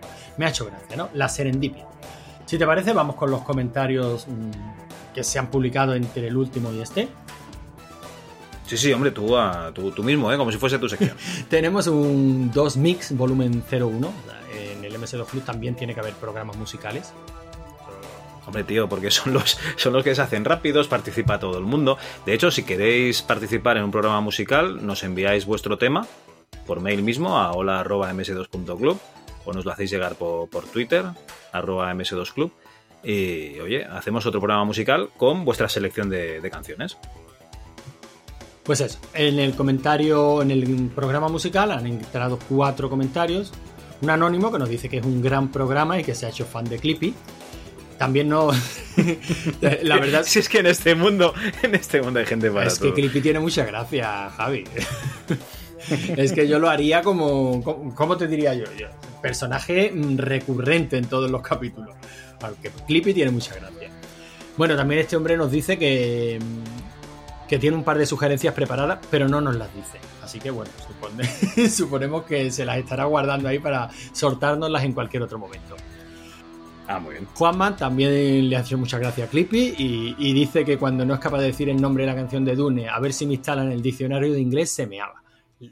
Un punto gracioso y Juanma de verdad se hace eco porque la verdad que tuvo mucha gracia. Roberto C también le ha molado mucho el programa con esas musiquillas, pero se ha quedado sobre todo con la anécdota de, de Xavi y espera que ningún iluminado le quiera denunciar por plagio.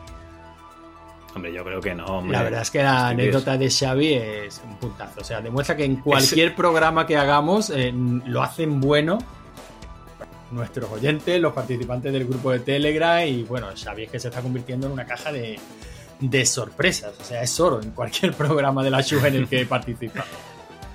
No, desde luego, ¿eh? O sea, el comentario de Xavi, porque bueno, es un tío que, que parecía que no, pero el tío está muy metido en, en todo lo que es el, PC, ¿no? Y el MS2. Y, o sea, parecía que no, porque no te lo puedes imaginar, ¿no? Una persona así bastante famosa y tal le, le dé bastante. Y, y sí, y, y realmente el resto de los oyentes también lo que hacen es elevar la categoría, porque nosotros hacemos lo que podemos, ¿no? Sois vosotros los que realmente nos decís qué contenido os gusta más o nos generáis el contenido directamente. Directamente, sí, sí. Y nos quitáis de trabajar, que es lo que nos mola a nosotros. O sea, ya Claro lo hemos sí. dicho mil veces, hacemos el podcast que nos gustaría escuchar. O sea, que nos hagan el trabajo, perfecto, porque nosotros ensamblamos el podcast que nos gustaría escuchar. Bueno, y Daniel Neumann nos dice que el Bittercast el Bittercast es, el Bittercast es mío, que ni lo mire. Bueno, para ti, porque si te gusta ese mejunje del infierno, para ti. Bueno, yo, yo soy aficionado a otro mejunje del infierno que normalmente la gente dice, ¿por qué bebes eso? Que es el agua con gas. Ah, bueno, el agua con gas está bien. Sí, sí, pero bueno, eh, la pides en un bar y te miran raro la gente Sí, normalmente. hay, hay- hay gente para todo. Hay que, hay que respetar los gustos de las personas por deplorables que estos puedan parecer. Claro que sí.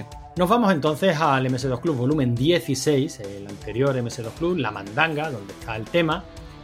Y bueno, aquí Sinunge 117 nos hace un repaso por todos sus, por todos sus equipos, ¿no? Empezó con un Spectrum, un Spectra Video, un Astran PC 1512, un 286, eh, luego pasó al 486, el Pentium, así hasta el tío que ha pasado por hardware, microinformática, sistemas y hoy se dedica a la ciberseguridad.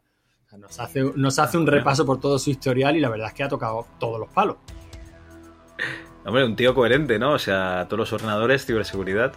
Oye, ¿el Spectra Video era un modelo de MSX? El Spectra Video, yo creo que sí, ¿no? Me quiere sonar. A mí me quiere sonar. Sí, yo, creo, yo diría que sí, pero bueno, a lo mejor metemos la pata, seguro que alguien no, no, nos pone en nuestro sitio. Bueno, precisamente por eso, o sea, hay que equivocarse un número razonable de veces para que te Para comenten el programa. La verdad que sí.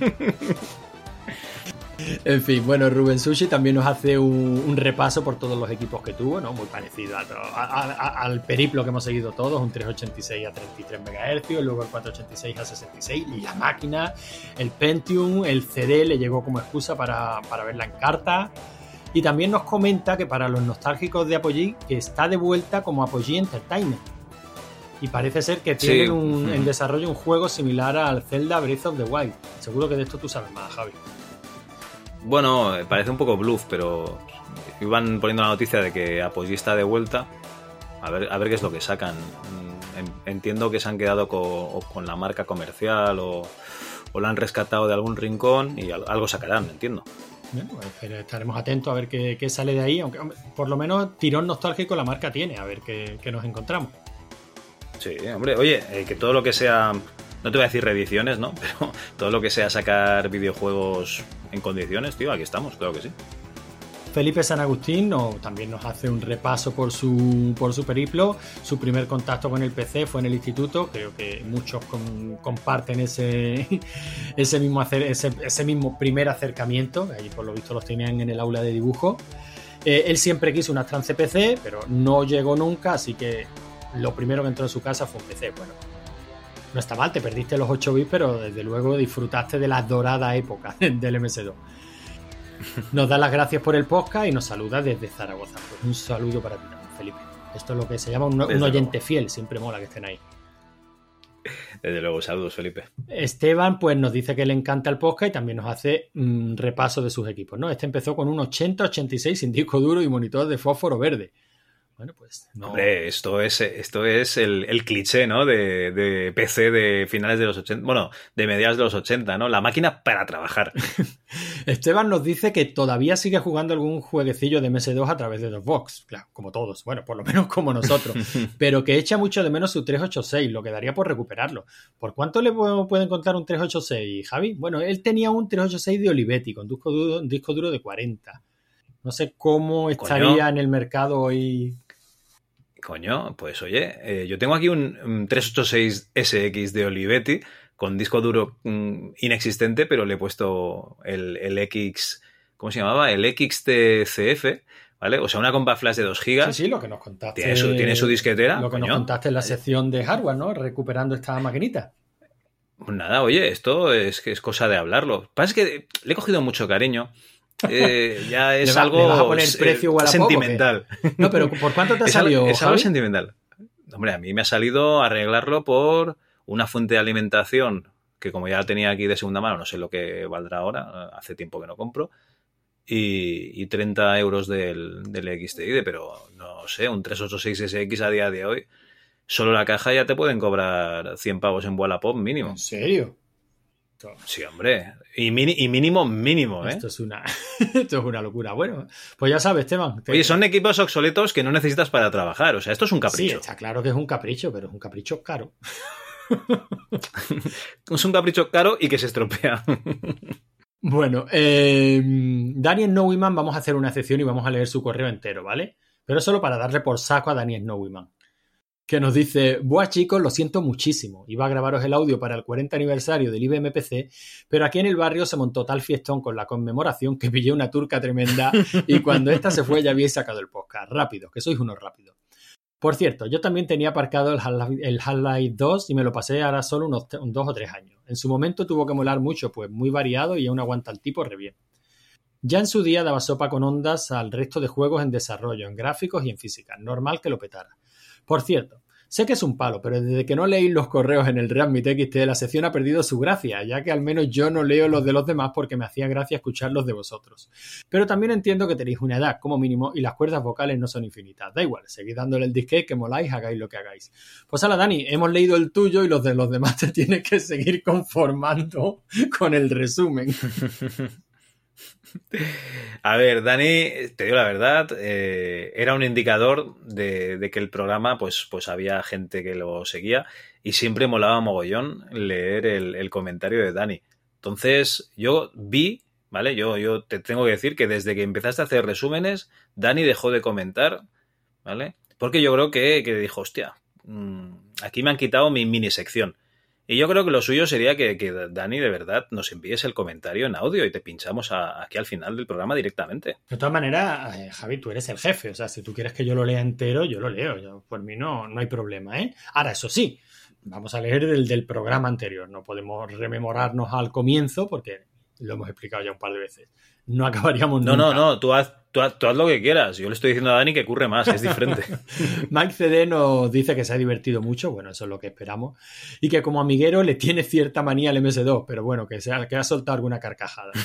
Luego, luego, luego rectifica, luego dice que no, que, que no le tiene manía, que su primer PC fue un Pentium MMX a 166, luego pasó al K62 y al Athlon, que daba más calor que el volcán donde Frodo debe arrojar el anillo. De verdad que sí, lo hemos comentado en el programa un par de veces ya. Yo tuve un Adlon, lo que no recuerdo si era un 1200 o, o un 1600, supongo que sería un 1200, y aquello entre el ruido del ventilador y el calor que soltaba, madre mía, en verano, con las tapas abiertas siempre. Es que aquello era una locura.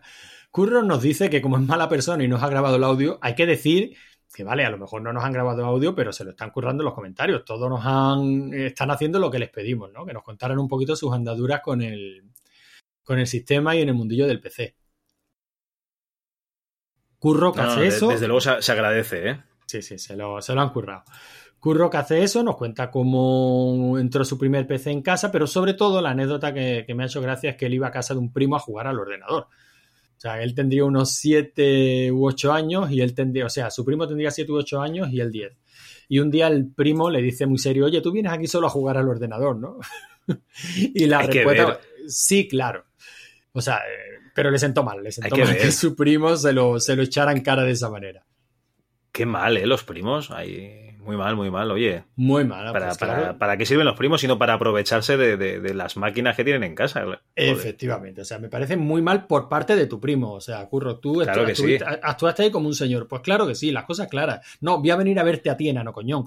Muy bien, tenías que haberte venido arriba, Curro. bueno, Manuel Trujillo, Too Many Secrets, me mola el nick, nos dice que, que eres de los que con 22, eh, con 22 años, en el 90, se compró la Amiga 500. Antes había tenido el Spectrum y luego el Commodore 64. Eh, y que con el Amiga tenía todo lo que necesitaba, que, que incluso... Hoy, ¿qué, ¿qué dos años más maravillosos pasaste con el Amiga? No, pero fíjate, es lo que comentábamos en ese programa, ¿eh? O sea, dice que eh, con ese Amiga tenía todo lo que necesitaba. Y es verdad, lo dijimos en el programa. El que Sí, tenía una Amiga sí, sí. tardó bastante en dar el salto a- al PC, pues porque no lo necesitaba. Incluso había placas de expansión para emular por hardware, eh, un 286. Bueno, pues es verdad que me... me- Pero si tienes una Amiga, ¿para qué quieres emular por hardware un, un 286 si no es porque lo necesitas para, para trabajar? para algún software específico, algún programa Claro. que quieras probar, sí, sí. Pero bueno, que, que- que sí, se confirma un poco lo que hablamos, ¿no? En el programa. Si tienes una amiga, el Atari quizás menos, ¿no? Pero si tenías el amiga, mm, a lo mejor tardaste sí. más en dar el salto, es lógico. Sí, yo tengo un amigo que yo siempre, Sí, siempre lo te has lo digo, que yo iba a su casa y, y él tenía su impresora, él se hacía sus trabajos para, para el colegio y tal. Claro, luego cuando pasó la selectividad y llegó a la universidad, vio que con el Amiga, vamos, era, ¿qué año era? Yo llegué a la universidad en el 99, él llegaría en el 97 y se le debían de reír en, en la universidad. Porque no recuerdo qué carrera de, de informática y diseño hacía, pero claro, en el año 97 con una amiga le empezarían a mirar mal y dirían, ¿tú, tú dónde vas con esto? Sí, la verdad es que, la verdad es que sí. De todas maneras, ya digo, un... habría que hacer una amiga club, Javi.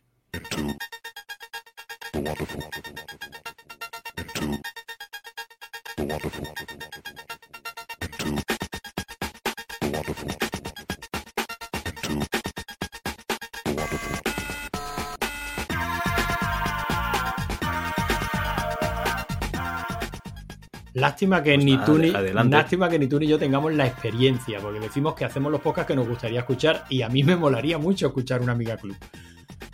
Pues la verdad es que sí, porque... es un sistema que me gusta, pero que desconozco prácticamente, ¿no? Y, y me gustaría escuchar Pero como nosotros una amiga del club- MS2. Pero una amiga club que no sea desde el rencor, ¿eh? O sea, no una amiga club de mira este juego qué bonito es en el 90 que tú tenías tu CGA de mierda.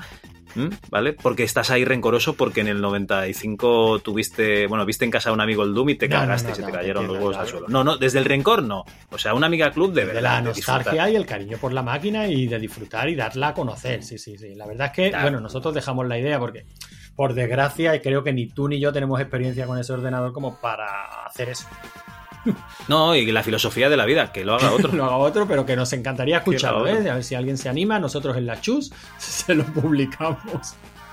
Sí, sí, le dejamos hasta espacio en el, servidor y le hacemos la publicidad. Exacto.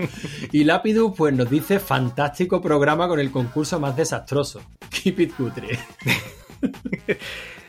Oye, eh, la verdad es que son los medios más mediocres que tenemos, oye- pero son nuestros medios y hay que aguantar con Pues ellos. oye, Javi, me estoy currando un programón, un concursazo que casi que me da pena. Tú sabes estas herramientas que hay ahora para la gamificación en las aulas, ¿no?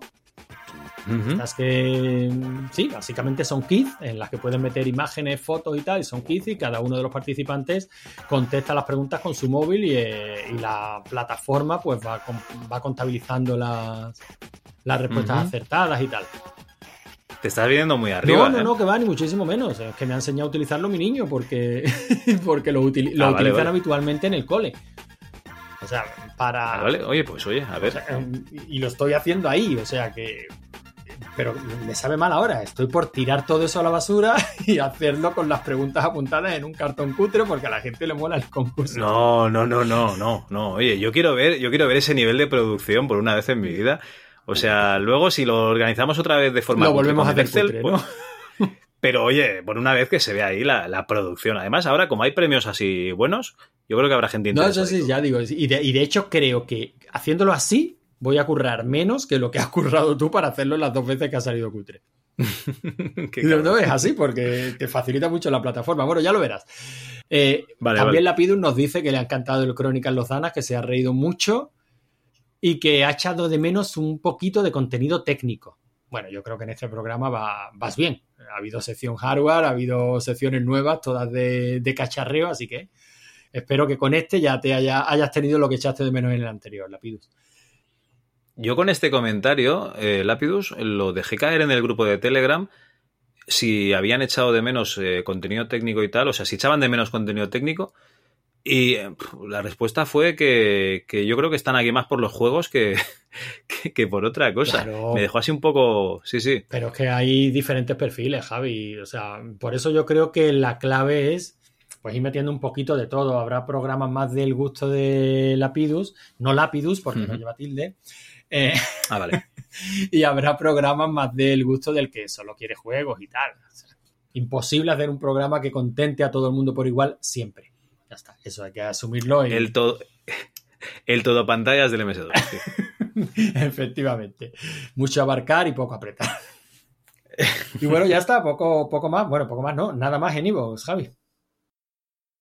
Pues oye, nada más que no está mal, no, ¿eh? No, para nada. Pues bueno, pasamos a la página web y nos vamos al floppy 14, la breve historia de los trackers de Wancho. Wancho, estos comentarios son para ti. Tenemos a Frenético o DJ Éxtasis en Impulse Tracker, que nos comenta que el podcast se le ha hecho cortísimo y pide un paseo por la escena española del tracker, con joyas como las de Awesom, Awesome, ¿vale? Víctor Vergara, entre paréntesis. O sea, Awesom debe ser el nick de, Víctor Vergara. Así que, Guancho, tío, ya sabes, te ha girado faena, o sea, todo para ti. Que yo de esto no tengo ni, flowers. O sea, todo lo que hacemos de, música eh, ha sido por Guancho directamente. Y Keidas también le ha encantado el programa. Y por último, tenemos el comentario de One Popcorn en el volumen 16, en el 40 aniversario del PC, que nos dice grande el programa como siempre. Y lo mejor es que Antonio nombre los microordenadores en estricto orden alfabético. Vamos, el Amstrad primero, como debe ser.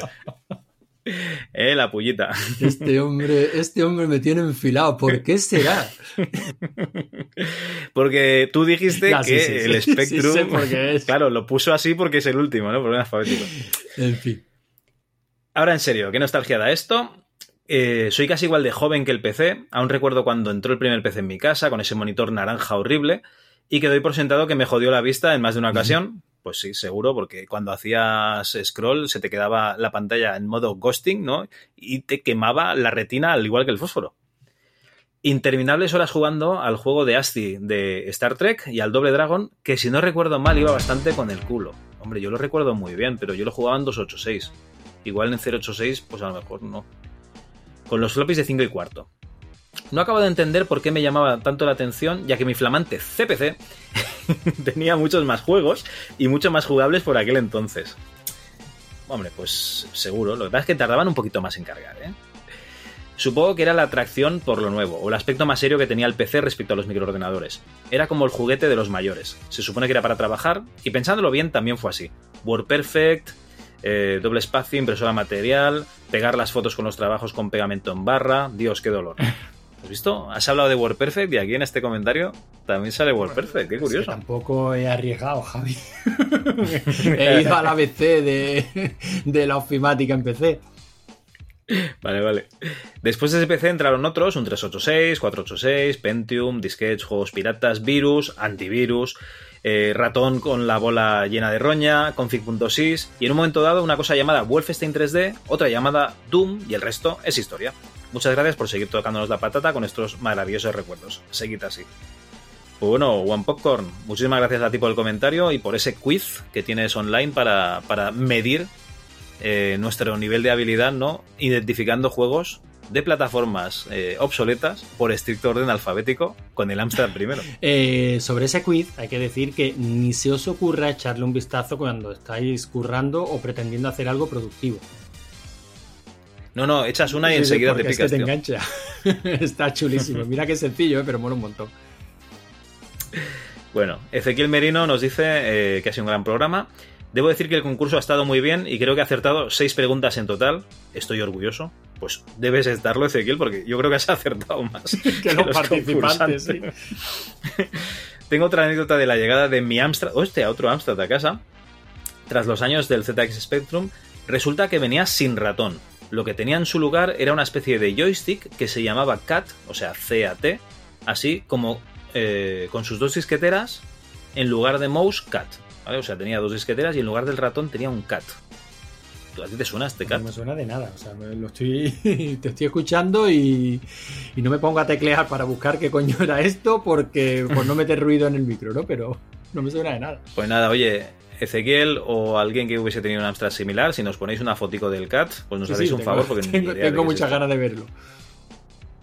Se conectaba al puerto como si fuese el ratón, pero iba por pulsaciones en lugar de bola. Iba pegado con velcro al lateral del teclado y tenía el botón, solo uno, debajo.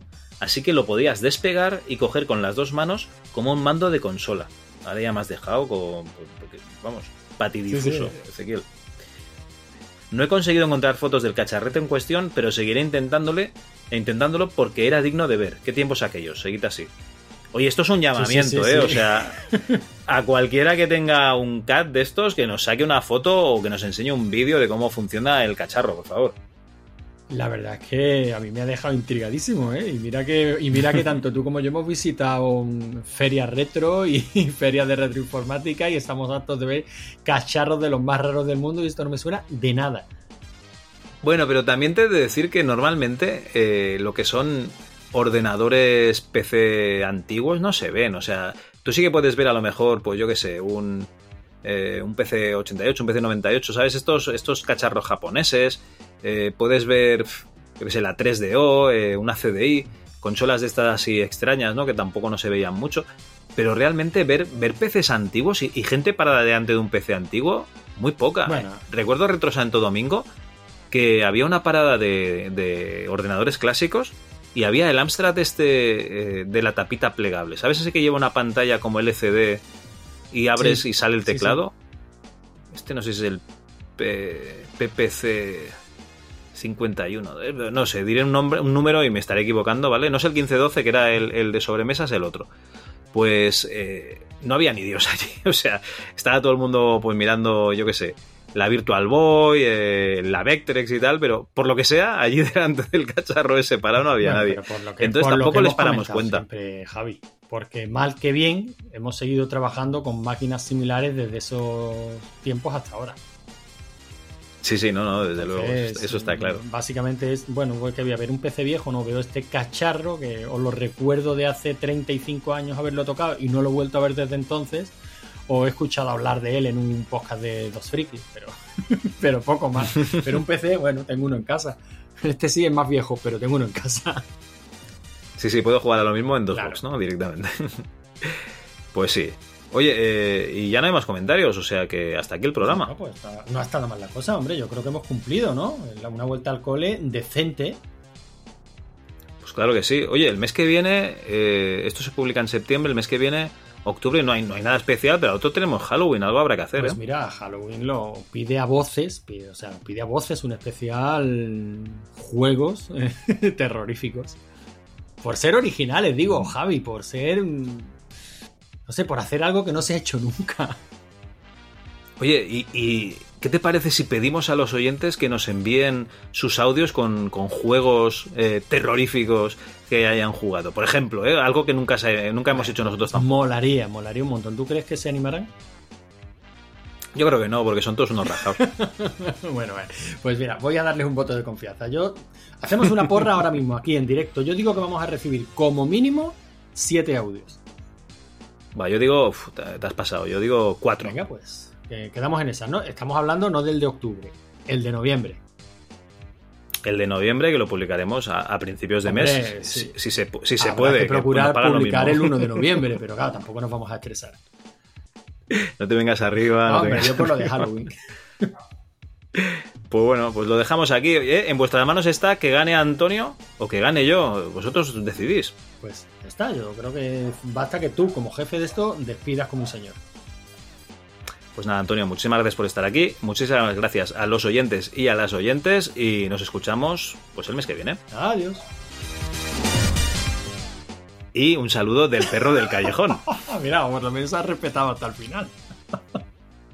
Pues también es verdad.